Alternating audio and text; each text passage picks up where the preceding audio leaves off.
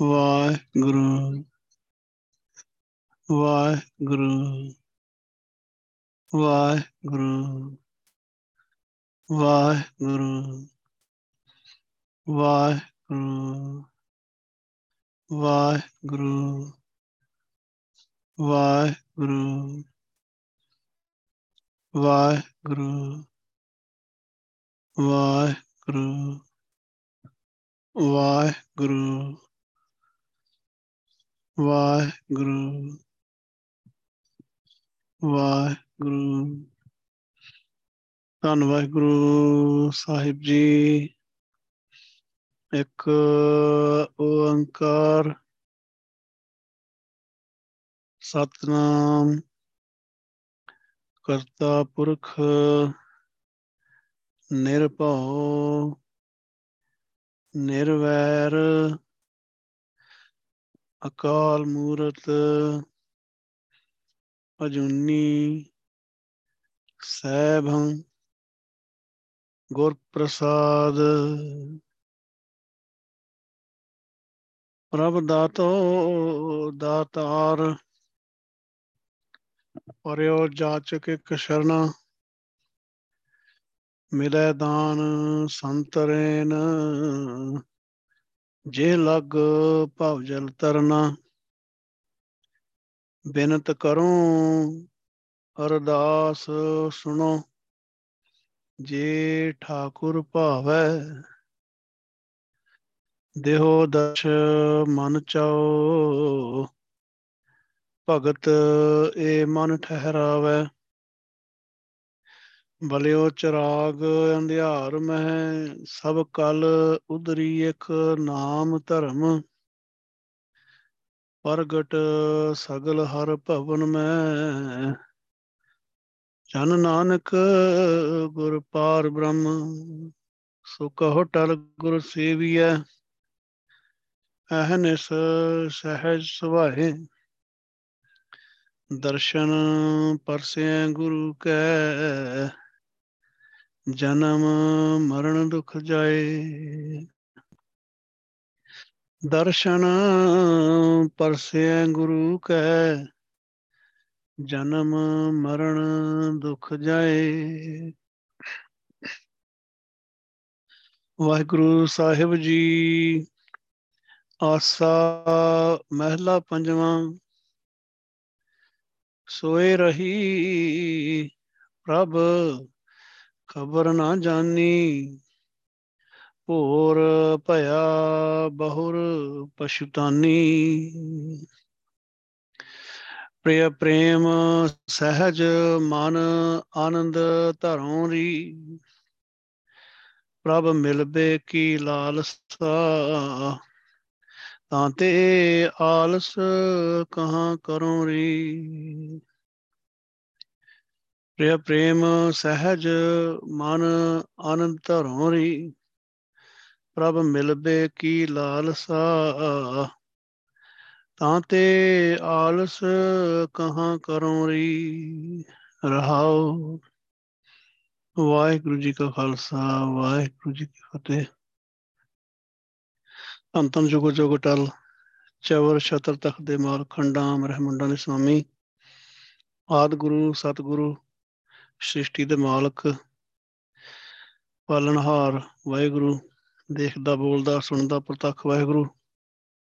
ਧੰਨ ਧੰਨ ਆਦਿ ਸ੍ਰੀ ਗੁਰੂ ਗ੍ਰੰਥ ਸਾਹਿਬ ਪਾਤਸ਼ਾਹ ਜਿਨ੍ਹਾਂ ਨੇ ਸਾਡੇ ਤੇ ਅਪਾਰ ਬਖਸ਼ਿਸ਼ ਮਿਹਰਮਤ ਕੀਤੀ ਹੈ। ਗੁਰੂ ਪਾਤਸ਼ਾਹ ਸੰਗਤ ਬਖਸ਼ ਰਹੇ ਆ। ਸੰਗਤ ਚ ਬਿਠਾਲ ਕੇ ਨਾਮ ਜਪਾਉਂਦੇ ਆ। ਗੁਰੂ ਪਾਤਸ਼ਾਹ ਸੁਰਤੀਆਂ ਲਾਉਂਦੇ ਆ, ਬਖਸ਼ਿਸ਼ਾਂ ਕਰਦੇ ਆ। ਗੁਰੂ ਸਾਹਿਬ ਦਾ ਕਰੋੜਾਂ ਵਾਰ ਸ਼ੁਕਰ ਆ। ਗੁਰੂ ਪਾਤਸ਼ਾਹ ਆਪਣੀ ਭਗਤੀ ਦੇ ਆਪਣੇ ਰਸਤੇ ਦੇ ਉੱਤੇ ਤੁਸੀਂ ਤੋਰ ਰਹੇ ਹੋ। ਸ਼ੁਕਰ ਆ ਗੁਰੂ ਪਾਤਸ਼ਾਹ। ਧੰਨ ਸ੍ਰੀ ਗੁਰੂ ਗ੍ਰੰਥ ਸਾਹਿਬ ਪਾਤਸ਼ਾਹ ਜੀ, ਤੁਹਾਡਾ ਸ਼ੁਕਰ ਆ ਗੁਰੂ ਪਾਤਸ਼ਾਹ। ਤੁਸੀਂ ਸਾਡੇ ਕਰਮ ਨਹੀਂ ਵੇਖਦੇ, ਆਪਣਾ ਸੁਭਾਅ ਆਪਣਾ ਬਿਰਦ ਪਾਲਦੇ ਹੋ ਪਾਤਸ਼ਾਹ। ਤੁਹਾਡਾ ਕਰੋੜਾਂ ਵਾਰ ਸ਼ੁਕਰ ਹੈ। ਧੰਨ ਸ੍ਰੀ ਗੁਰੂ ਗ੍ਰੰਥ ਸਾਹਿਬ ਪਾਤਸ਼ਾਹ।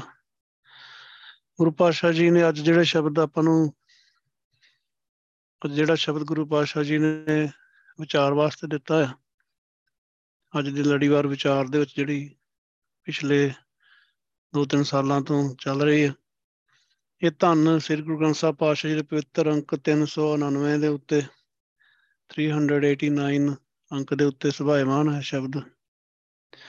ਪੰਜਵੇਂ ਪਾਤਸ਼ਾਹ ਧੰਨ ਸਾਹਿਬ ਸ੍ਰੀ ਗੁਰੂ ਅਰਜਨ ਦੇਵ ਜੀ ਦੇ ਮੁਖਾਰਬਿੰਦ ਤੋਂ ਉਚਾਰਨ ਸ਼ਬਦ ਆਸਾ ਰਾਗ। ਅੱਜ ਦਾ ਸ਼ਬਦ ਜਿਹੜਾ ਰਹਾਉ ਗੁਰੂ ਪਾਤਸ਼ਾਹ ਜੀ ਨੇ ਬਖਸ਼ਿਸ਼ ਕੀਤਾ। ਉੱਚ ਪਾਤਸ਼ਾਹ ਕਹਿੰਦੇ ਆ, ਪ੍ਰਿਆ ਪ੍ਰੇਮ ਸਹਿਜ ਮਨ ਆਨੰਦ ਧਰੋਂ ਰੀ, ਪ੍ਰਭ ਮਿਲਵੇ ਕੀ ਲਾਲਸਾ ਤਾਂ ਤੇ ਆਲਸ ਕਹਾਂ ਕਰੋਂ ਰੀ। ਸੋ ਜਦੋਂ ਆਪਾਂ ਬਾਣੀ ਨੂੰ ਧਿਆਨ ਨਾਲ ਪੜ੍ਹਦੇ ਆ, ਵਿਚਾਰ ਕੇ ਪੜ੍ਹਦੇ ਆ, ਗੁਰੂ ਪਾਤਸ਼ਾਹ ਜੀ ਨੇ ਕਿਹੜੇ ਹਿਸਾਬ ਨਾਲ ਲਿਖੀ ਆ ਬਾਣੀ, ਕਿਵੇਂ ਕੋਈ ਸ਼ਬਦ ਲਿਖਿਆ ਆ, ਤਾਂ ਇੱਕੋ ਹੀ ਗੱਲ ਸਾਨੂੰ ਬਾਰ-ਬਾਰ ਸਮਝ ਆਉਂਦੀ ਆ ਕਿ ਜਿਹੜਾ ਮਨੁੱਖਾ ਸਰੀਰ ਮਿਲਿਆ ਵਾਹਿਗੁਰੂ ਨੂੰ ਮਿਲਣ ਲਈ ਮਿਲਿਆ। ਇਹ ਆਪਣੇ ਅਸਲੀ ਮਕਸਦ ਨੂੰ ਤਾਂ ਹੀ ਪਹੁੰਚ ਸਕਦਾ ਆ ਜੇ ਵਾਹਿਗੁਰੂ ਨਾਲ ਮਿਲਾਪ ਹੁੰਦਾ ਆ, ਦਰਸ਼ਨ ਹੁੰਦੇ ਆ, ਟਿਕਾਅ ਹੁੰਦਾ ਆ, ਅਡੋਲਤਾ ਹੁੰਦੀ ਆ।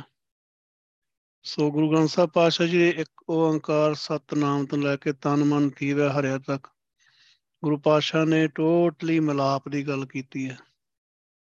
ਸੋ ਮਿਲਾਪ ਦਾ ਰਸਤਾ ਆ, ਤੇ ਜਿਸ ਕਰਕੇ ਜਦੋਂ ਮਿਲਾਪ ਦੀ ਗੱਲ ਗੁਰੂ ਪਾਤਸ਼ਾਹ ਕਰਦੇ ਆ ਫਿਰ ਮਿਲਾਪ ਦਾ ਤਰੀਕਾ ਵੀ ਦੱਸਦੇ ਆ। ਤਰੀਕਾ ਆ ਭਗਤੀ, ਤਰੀਕਾ ਆ ਵਾਹਿਗੁਰੂ ਸਿਮਰਨ। ਤੇ ਗੁਰੂ ਪਾਤਸ਼ਾਹ ਆਪਣਾ ਹੱਥ ਦੇ ਕੇ, ਸਿਰ ਤੇ ਹੱਥ ਰੱਖ ਕੇ ਆਪ ਹੀ ਨਾਮ ਦੀ ਦਾਤ ਦਿੰਦੇ ਆ, ਤੇ ਆਪ ਹੀ ਆਪਣੀ ਬਖਸ਼ਿਸ਼ ਦੇ ਰਾਹੀਂ, ਕਿਰਪਾ ਦੇ ਰਾਹੀਂ ਗੁਰੂ ਪਾਤਸ਼ਾਹ ਨਾਮ ਜਪਾਉਂਦੇ ਆ। ਜਿੰਨਾ ਚਿਰ ਗੁਰੂ ਸਾਹਿਬ ਕਿਰਪਾ ਨਹੀਂ ਕਰਦੇ ਉਹਨਾਂ ਚਿਰ ਵਾਹਿਗੁਰੂ ਨਹੀਂ ਕਿਹਾ ਜਾ ਸਕਦਾ। ਗੁਰੂ ਪਾਤਸ਼ਾਹ ਹੀ ਕਿਰਪਾ ਕਰਕੇ ਵਾਹਿਗੁਰੂ ਜਪਾਉਂਦੇ ਆ। ਹਰ ਜੀਓ ਕਿਰਪਾ ਕਰੇ ਤਾਂ ਨਾਮ ਧਿਆਈਆ ਜੀਓ। ਗੁਰੂ ਪਾਤਸ਼ਾਹ ਤੁਸੀਂ ਬਖਸ਼ਿਸ਼ ਕਰਦੇ ਹੋ ਤਾਂ ਹੀ ਨਾਮ ਜਪਿਆ ਜਾਂਦਾ, ਆਪ ਤੇ ਆਪਾਂ ਨਾਮ ਜਪ ਹੀ ਨਹੀਂ ਸਕਦੇ। ਸੋ ਜਿਹੜੀ ਵੀ ਸੰਗਤ ਨੂੰ ਆਪਣੇ ਪ੍ਰਾਣੀਆਂ ਚੋਂ ਵੱਧ ਤੋਂ ਵੱਧ ਪ੍ਰਾਣੀਆਂ ਨੂੰ ਗੁਰੂ ਪਾਤਸ਼ਾਹ ਨਾਮ ਜਪਾ ਰਿਹਾ, ਤੇ ਇੱਕ ਗੱਲ ਜ਼ਰੂਰ ਦ੍ਰਿੜ ਹੋਣੀ ਚਾਹੀਦੀ ਆ ਕਿ ਇਹ ਗੁਰੂ ਸਾਹਿਬ ਨੂੰ ਹੀ ਤਰਸ ਆਇਆ ਤੇ ਤਾਂ ਜਪਾ ਰਹੇ ਆ, ਗੁਰੂ ਸਾਹਿਬ ਨੂੰ ਤਰਸ ਆਇਆ ਤੇ ਤਾਂ ਜਪਾ ਰਹੇ ਆ, ਨਹੀਂ ਤਾਂ ਨਾਮ ਜਪਿਆ ਨਹੀਂ ਜਾ ਸਕਦਾ। ਜਿਹਨੂੰ ਗੁਰੂ ਪਾਤਸ਼ਾਹ ਪਸੰਦ ਨਹੀਂ ਕਰਦੇ ਉਹਨੂੰ ਨਾਮ ਨਹੀਂ ਜਪਾਉਂਦੇ ਕਦੇ ਵੀ। ਕਿਉਂ ਨਹੀਂ ਕਰਦੇ ਇਹ ਆਪਾਂ ਨਹੀਂ ਕਹਿ ਸਕਦੇ, ਕਿਉਂਕਿ ਵਾਹਿਗੁਰੂ ਨਿਰਵੈਰ ਆ। ਪਰ ਖੇਡ ਵਾਹਿਗੁਰੂ ਨੇ ਸਮਝਾਈ ਵੀ ਆ ਨਾ ਵੀ ਇਦਾਂ ਇਦਾਂ ਜਪਣਾ ਤੇ ਇਸ ਤਰ੍ਹਾਂ ਜੇ ਜ਼ਿੰਦਗੀ ਜੀਣੀ ਚਾਹੀਦੀ ਆ। ਉਹ ਗੱਲ ਨੂੰ ਸੁਣ ਕੇ ਵੀ ਜਿਹੜਾ ਨਾ ਮੰਨੇ ਉਹਨੂੰ ਗੁਰੂ ਸਾਹਿਬ ਮਨਮੁੱਖ ਕਹਿੰਦੇ ਆ, ਮਨ ਦੇ ਪਿੱਛੇ ਲੱਗਿਆ ਆ। ਤੇ ਫਿਰ ਵਾਹਿਗੁਰੂ ਨੂੰ ਇਹੀ ਚੰਗਾ ਲੱਗਦਾ ਕਿ ਉਹਨੂੰ ਜਨਮ ਮਰਨ ਦੇ ਗੇੜ ਵਿੱਚ ਪਾਇਆ ਜਾਵੇ। ਮਨਮੁੱਖਾਂ ਨੂੰ ਫੇਰ ਜਨਮ ਹੈ, ਇਹੋ ਹਰ ਪਾਇਆ। ਵਾਹਿਗੁਰੂ ਨੂੰ ਇਹੀ ਚੰਗਾ ਲੱਗਦਾ ਆ ਕਿ ਮਨਮੁੱਖ ਨੂੰ ਜਨਮ ਮਰਨ ਦੇ ਗੇੜ 'ਚ ਪਾਇਆ ਜਾਵੇ। ਵਾਹਿਗੁਰੂ ਦੀ ਖੇਡ ਆ, ਆਪਾਂ ਕੁਝ ਨਹੀਂ ਕਹਿ ਸਕਦੇ।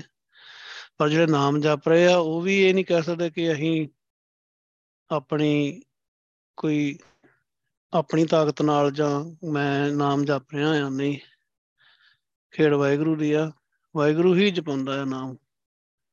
ਸੋ ਭਗਤੀ ਦੀ ਖੇਡ ਆ, ਜਿਨ੍ਹਾਂ ਤੇ ਗੁਰੂ ਪਾਤਸ਼ਾਹ ਬਖਸ਼ਿਸ਼ ਕਰਦੇ ਆ, ਨਾਮ ਜਪਾਉਂਦੇ ਆ, ਉਹਨਾਂ ਨੂੰ ਗੁਰੂ ਪਾਤਸ਼ਾਹ ਅਡੋਲਤਾ ਸਹਿਜ ਬਖਸ਼ ਦਿੰਦੇ ਆ। ਉਹਨਾਂ ਦਾ ਰਸਤਾ ਬਿਲਕੁਲ ਕਲੀਅਰ ਕਰ ਦਿੰਦੇ ਆ। ਦੁਨਿਆਵੀ ਤੌਰ ਦੇ ਉੱਤੇ ਵੀ ਉਹਨਾਂ ਨੂੰ ਕਦੀ ਕੋਈ ਤੰਗੀ ਨਹੀਂ ਆਉਂਦੀ। ਭਾਵ ਕਿ ਜੇ ਕੋਈ ਉੱਚਾ ਨੀਵੀਂ ਗੱਲ ਹੋਵੇਗੀ ਤਾਂ ਉਹਨਾਂ ਨੂੰ ਪਤਾ ਹੁੰਦਾ, ਭਾਣੇ 'ਚ ਹਰ ਗੱਲ ਗੁਰੂ ਪਾਤਸ਼ਾਹ ਕੋਲੋਂ ਪੁੱਛ ਕੇ ਕਰਦੇ ਆ, ਕਿਉਂਕਿ ਉਹਨਾਂ ਨੂੰ ਗੁਰੂ ਸਾਹਿਬ ਨੇ ਗੱਲ ਖੇਡ ਸਮਝਾ ਦਿੱਤੀ ਹੁੰਦੀ ਆ। ਤੇ ਉਹ ਆਪਣੀ ਮਰਜ਼ੀ ਨਹੀਂ ਕਰਦੇ। ਦੁਨਿਆਵੀ ਤੌਰ ਤੇ ਵੀ ਜੇ ਕੋਈ ਕੰਮ ਹੈਗਾ ਤਾਂ ਗੁਰੂ ਸਾਹਿਬ ਕੋਲੋਂ ਹੁਕਮਨਾਮਾ ਲੈ ਕੇ ਅਰਦਾਸ ਕਰਕੇ ਪੁੱਛ ਕੇ ਹੀ ਕਰਦੇ ਆ, ਆਪਣੀ ਮਰਜ਼ੀ ਨਾਲ ਨਹੀਂ ਕੁਛ ਕਰਦੇ। ਆਪਣਾ ਭਾਣਾ ਜੋ ਚੱਲੇ ਭਾਈ ਵਿਛੜ ਚੋਟਾਂ ਖਾਵੇ। ਗੁਰੂ ਪਾਤਸ਼ਾਹ ਦੇ ਭਾਣੇ ਵਿੱਚ ਚੱਲਦੇ ਆ, ਆਪ ਵਿਛੜ ਕੇ ਚੋਟਾਂ ਨਹੀਂ ਖਾਂਦੇ, ਕਿਉਂਕਿ ਉਹਨਾਂ ਨੂੰ ਪਤਾ ਆ ਖੇਡ ਦਾ। ਗੁਰੂ ਪਾਤਸ਼ਾਹ ਹਰ ਗੱਲ ਸਮਝਾ ਦਿੰਦੇ ਆ। ਗੁਰਸਿੱਖ ਜਿਹੜਾ ਭਗਤੀ ਵਾਲਾ ਗੁਰਸਿੱਖ ਆ, ਜਿਹਦੇ ਤੇ ਗੁਰੂ ਸਾਹਿਬ ਦੀ ਜਿਹਨੂੰ ਆਪਾਂ ਪੂਰੀ ਬਖਸ਼ਿਸ਼ ਕਹਿ ਸਕਦੇ ਆ ਨਾ ਹੁੰਦੀ ਆ, ਉਹ ਬਹੁਤ ਸਿਆਣਾ ਹੋ ਜਾਂਦਾ ਆ। ਉਹ ਇੰਨਾ ਸਿਆਣਾ ਹੋ ਜਾਂਦਾ ਆ ਕਿ ਕੋਈ ਡਿਗਰੀਆਂ ਵੱਡ ਵੱਡੀਆਂ ਕੀਤੀਆਂ ਹੋਈਆਂ ਜਾਂ ਵੱਡੇ ਮਨਿਸਟਰ ਜਾਂ ਕੋਈ ਹੋਰ ਬੰਦਾ ਜਿਹੜਾ ਬੜਾ ਚਲਾਕੀਆਂ ਜਾਂ ਬੜਾ ਕੁਛ ਕਰਕੇ ਕਿਸੇ ਵੱਡੇ ਅਹੁਦੇ ਤੱਕ ਜਾਂ ਕਿਸੇ ਇਹੋ ਜਿਹੀ ਪੋਜੀਸ਼ਨ ਤੱਕ ਪਹੁੰਚ ਜਾਵੇ, ਉਹ ਕੁਛ ਵੀ ਨਹੀਂ ਉਹਦੇ ਮੁਕਾਬਲੇ 'ਚ, ਕੁਛ ਵੀ ਨਹੀਂ। ਉਹ ਮਾਇਆ 'ਚ ਉਲਝਿਆ ਆ। ਗੁਰਸਿੱਖ ਬਹੁਤ ਸਿਆਣਾ ਹੁੰਦਾ, ਬਹੁਤ ਸਿਆਣਾ। ਕਿਉਂਕਿ ਜਿੰਨਾ ਚਿਰ ਸਿਆਣਾ ਨਹੀਂ ਹੁੰਦਾ ਗੁਰਸਿੱਖ, ਗੁਰੂ ਸਾਹਿਬ ਦੀ ਬਖਸ਼ਿਸ਼ ਦੇ ਨਾਲ ਮਾਇਆ ਤੋਂ ਬਚਣਾ ਬਹੁਤ ਔਖਾ ਆ। ਮਾਇਆ ਬਹੁਤ ਤਾਕਤਵਰ ਆ, ਸਰਪਣੀ ਤੇ ਉੱਪਰ ਨਹੀਂ ਬਲਿਆ। ਇਸ ਬ੍ਰਹਮਾ ਵਿਸ਼ਨੂੰ ਮਹਾਨ ਦਿਵਸ ਚਲੀ ਆ। ਬ੍ਰਹਮਾ ਵਿਸ਼ਨੂੰ ਵਰਗੇ ਸ਼ਿਵ ਜੀ ਦਾ ਦੇਖੋ 100-125 ਕਰੋੜ ਤੋਂ ਵੱਧ ਦੁਨੀਆ ਸ਼ਿਵ ਜੀ ਦੀ ਪੂਜਾ ਕਰਦੀ ਆ, ਪਰ ਮਾਇਆ ਨੇ ਉਹਨਾਂ ਨੂੰ ਵੀ ਠੱਗ ਲਿਆ। ਬਹੁਤ ਤਾਕਤਵਰ ਆ। ਸੋ ਆਮ ਬੰਦਾ ਕੀ ਆ ਸ਼ਿਵ ਜੀ ਵਰਗਾ ਏਡਾ ਤਾਕਤਵਰ ਬੰਦਾ ਮੰਨਿਆ ਜਾਂਦਾ ਆ, ਉਹਨੂੰ ਠੱਗ ਲਿਆ ਮਾਇਆ ਨੇ।